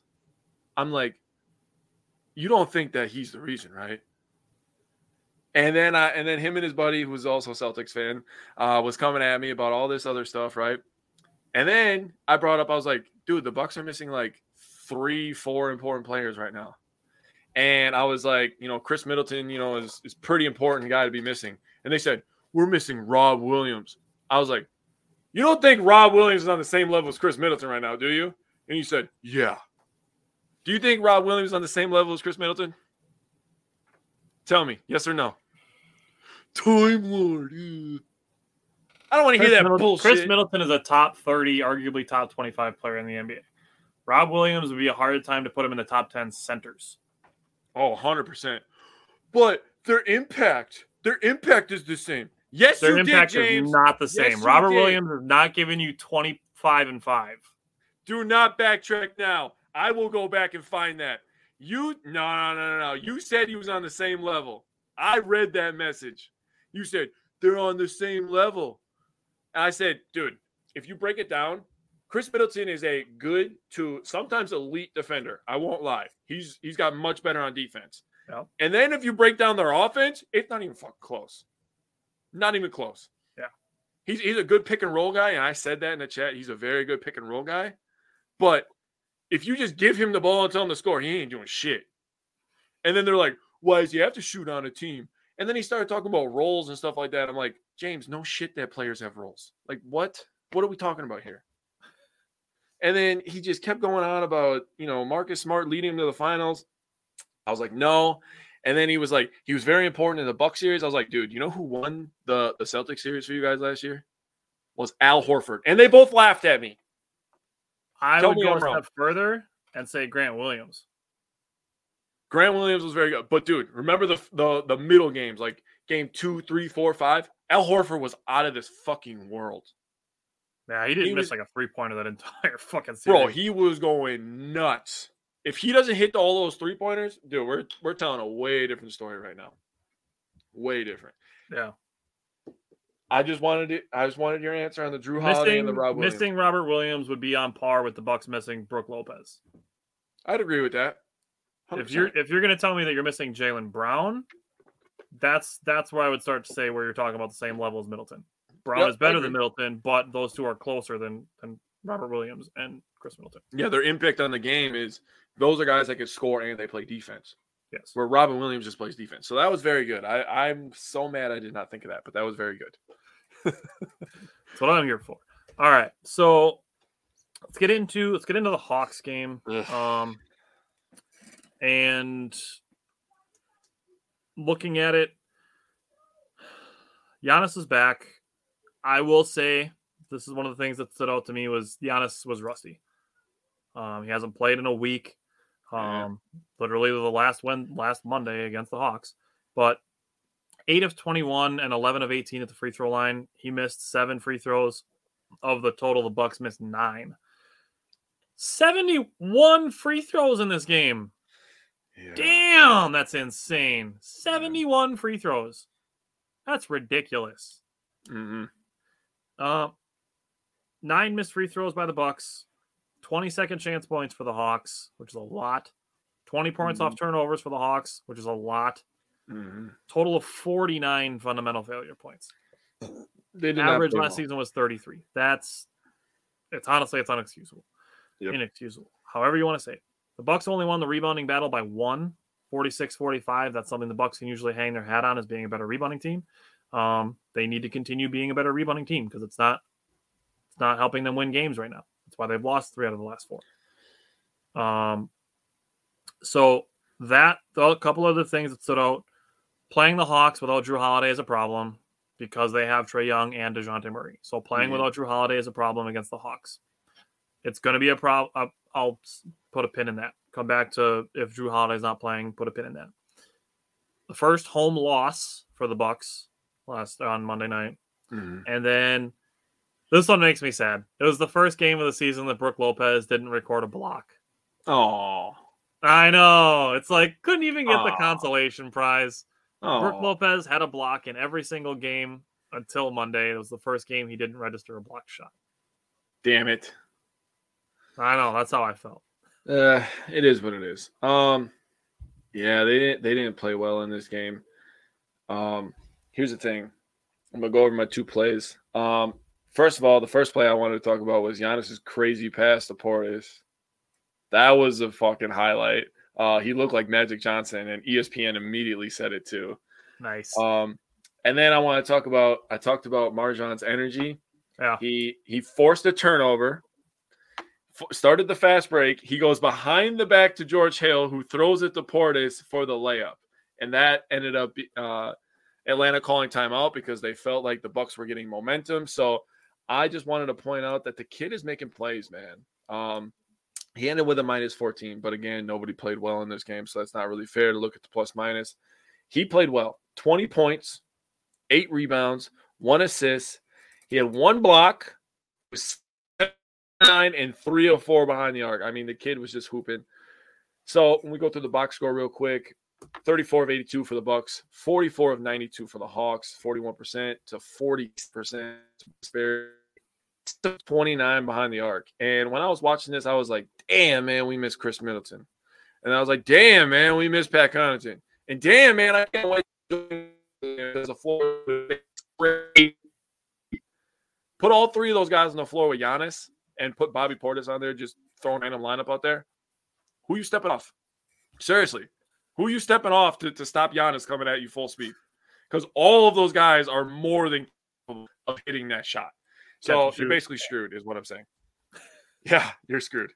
Um, catch high, release high. That's what Pat Connaughton said. That kind of yeah. Um, like you said, we won the rebound by one. We lost the assist by two. Fast break points, 19 for the Bucks, 15 for the Hawks.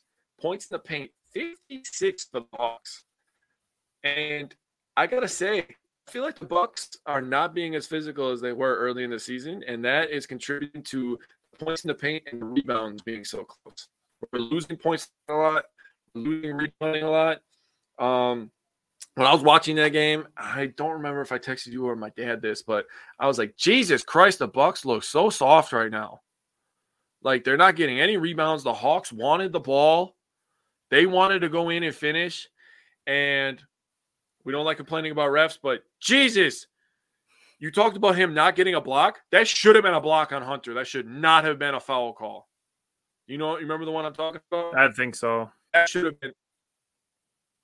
Yeah, Hunter was going to his left, like on the left block, and he was like this. Yeah. Book had all ball. That's why he was like this. That should have been a block. That was not a foul. That was a horseshit call. But it is what it is. So, before I get back into the thing that I wanted to put a pin in, is there anything else you want to say about these three games before we do power pair? Mm.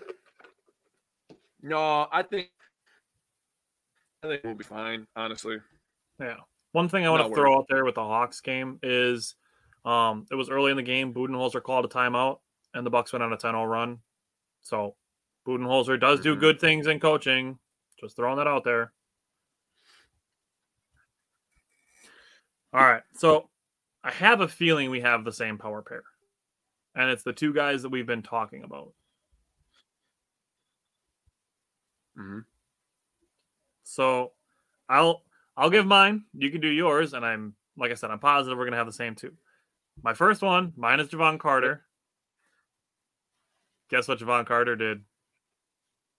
What did he do? He scored 69 points in the last three games. No, he did not, bro. no, he did not. If it happens, I will find it. I love him so much. I love him so much. What a great week, man. What a great week. Uh, Seriously, what a great week. We get a lot of 69 references this week. We're going to we're going to Lambeau. I mean, shit, man. Life is good right now. This is pinnacle. All right, so 23 a game for Jevon Oh, Carter over the last three games, fantastic. actually averaging eight assists over the last three games, which is big. Um, one thing I'm noticing while I'm talking about Jevon Carter being a good passer right now, he's getting very good at Mhm. catching at the top of the key and faking the the swing pass that the Bucks do a lot. The Bucks are really quick on rotating the ball around the three point line when teams are helping. Uh, Jevon Carter is getting very good at faking that pass, watching two defenders go towards the next guy, and having just an ocean of space to shoot a wide open three. And then he's shooting them and making them. Jevon Carter was 10 of 20 on threes in the last three games, 50% from three. I will take that from any player that wants to shoot 3s Mhm. Um, 26 of 53 from the field, which is 49%, just about 50. Um, and then seven of nine on free throws. All of those are good things. Um, so very pleased with Jevon Carter over the last three games, and I do think he's going to remain in the starting lineup when the Bucks get Khris Middleton back, um, which I will talk about in a second. So I don't really want to talk field goal percentage because I don't think it's fair to the kid because he had the really really poor game. The Spurs, which really took his yeah, he, it took down his three point percentage, but he had eight three pointers this week in three games. So I mean, if we just look at it that way, it's still good though. Yeah, that's that's, that's still good. Forty four percent. I'll take that all day. Right. It's just he had such a monster game against the Spurs, in my opinion. I mean, three of four versus the Hawks is good, but the five of eight, I'm just like, whoa. I mean, right? yeah, you look at those two games, eight of twelve, that's sixty seven percent. That's fucking bonkers. Yeah, you're like, whoa, right? Um, so he averaged 15 points, six rebounds, and one steal. I wanted to put the one steal in there because this is a guy that's going to be a two way player. Yet another two way player in Milwaukee. It's getting ridiculous at this point. I mean, Jevon Carter, you can make an argument he's another two way player. Yeah. Uh, Jevon Carter, Champ. I mean, obviously we know our big three. I mean, Bobby yeah. Portis is becoming a two way player with him comp- with as much as he's competing on defense. Um, if we get anything, yeah, if we get anything out of Pat Connaughton on a consistent basis, you can consider him a two way player. He's more of a spot up shooter. Ingles will be a two way player. Oh, Joe Ingles definitely a two way player. I mean, it's ridiculous the amount of two way players the Bucks have. They're shooting the defense, and they're trying to get rid of rid of rid of rid of uh, a one one way player. Uh, Grayson Allen doesn't really like playing defense too much. Um, but he does like to play offense. They're trying to get rid of an offensive player for a defensive player. So the Bucks defense, which is already elite, healthy, which is a scary, scary thought for all. To me, teams. to me, that says um, that the yeah, Bucks that's, are like. That's all I got. MarJon, look. Okay.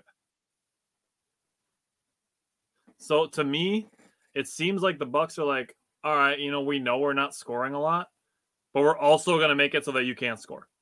Because if you can't score, it doesn't matter right. how many you score if you're only going to get to 85 or 90 points. Right? that's that's oh, how it feels. Playoffs. Dude, the end of the season yeah, for the Bucks is going to be very interesting. Very interesting to see how this team comes together when Joe Ingles comes back. Mm-hmm. I am I'm in it's gonna be awesome, I think. I'm really excited for Joe Ingles because he's like He's already, you can already tell that he perfectly fits in with the culture and the chemistry of the team. So I'm mm-hmm. I'm so excited to see him get on the court. Um, speaking of getting on the court, Khris Middleton is practicing. Pat Connaughton is practicing. Um, Khris Middleton is marked out for tonight. So is Wesley Matthews.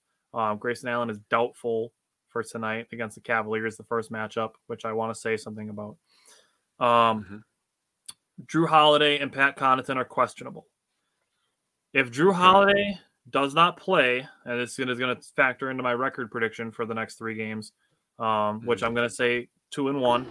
Um, if Jrue Holiday does not play tonight, I could see the Bucks struggling with Darius Garland, who just dropped 50 a couple nights ago, and Donovan Mitchell. Um, if Jrue Holiday plays, I could totally see this flipping to a win and the Bucks being three and zero oh in the next week. But you know that's to be determined. I guess it's going to be announced. Actually, it's probably going to be announced any minute if those guys are playing or not. Mm-hmm. But um, looking at it, they play the Cavs tonight. They play the 76ers on Friday. They play the Trailblazers on Monday. Looking back at the specifically the last week, looking at the health of the Bucks. Holiday missed all three. Giannis missed two of three. Grayson mm-hmm. got scratched late in the Spurs game and then twisted his ankle in the Hawks game, which is why he's doubtful for tonight. Mm-hmm. Um, and then you know we're still kind of questioning whether or not Pat or Middleton are going to be back now, soon, or in a couple games. Mm-hmm. Um, so the Bucks have had some inconsistency there.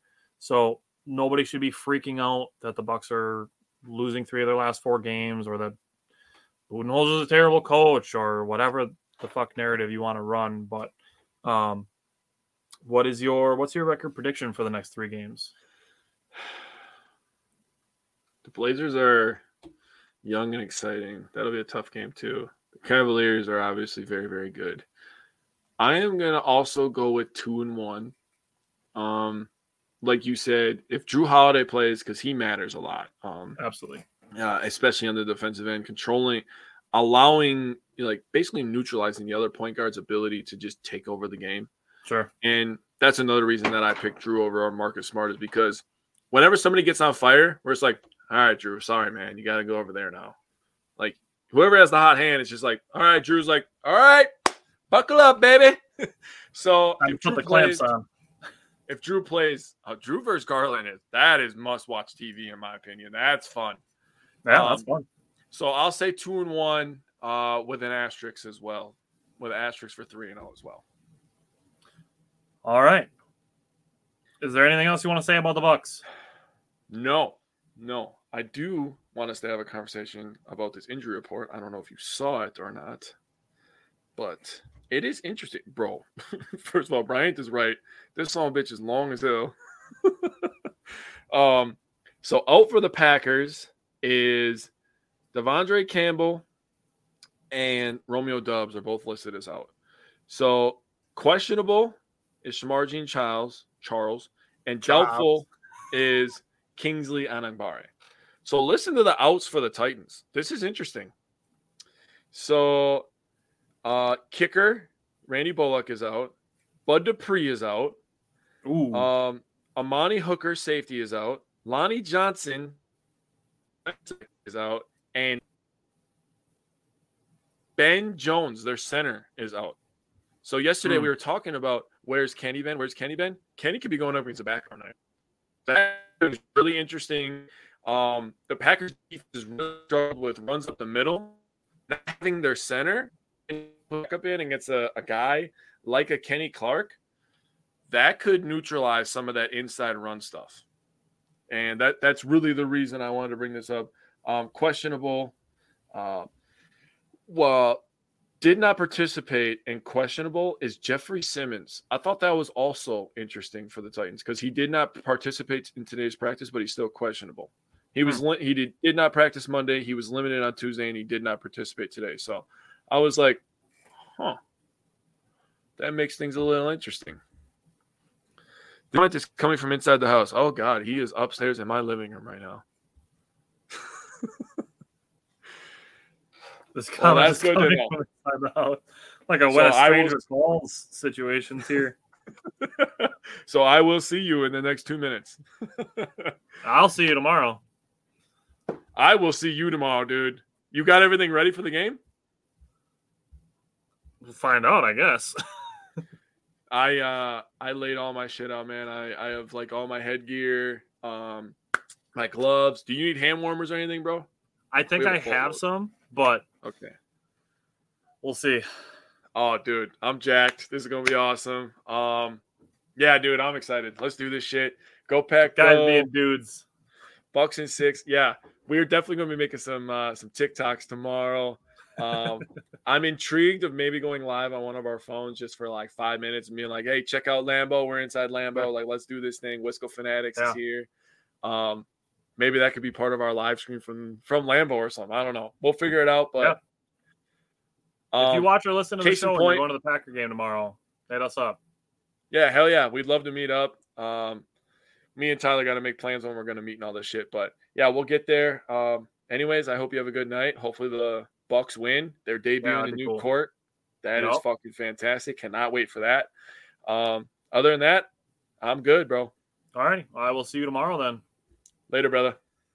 Thanks for watching. BetMGM has an unreal deal for sports fans in Virginia. Turn $5 into $150 instantly when you place your first wager at BetMGM. Simply download the BetMGM app and sign up using code Champion150. Then place a $5 wager on any sport. You'll receive $150 in bonus bets, regardless of your wager's outcome. And if you think the fun stops there, the King of Sportsbooks has plenty of surprises in store. Check out daily promotions, same game live bets, and so much more. Download the app in Virginia today and get $150 in bonus bets instantly from your first wager only at BetMGM. BetMGM and GameSense remind you to play responsibly. See BetMGM.com for terms. 21 plus only, Virginia only. New customer offer. Subject to eligibility requirements. Rewards are non withdrawable bonus bets that expire in seven days. Please gamble responsibly. Gambling problem? Call 1 800 Gambler. Promotional offer not available in Washington, D.C.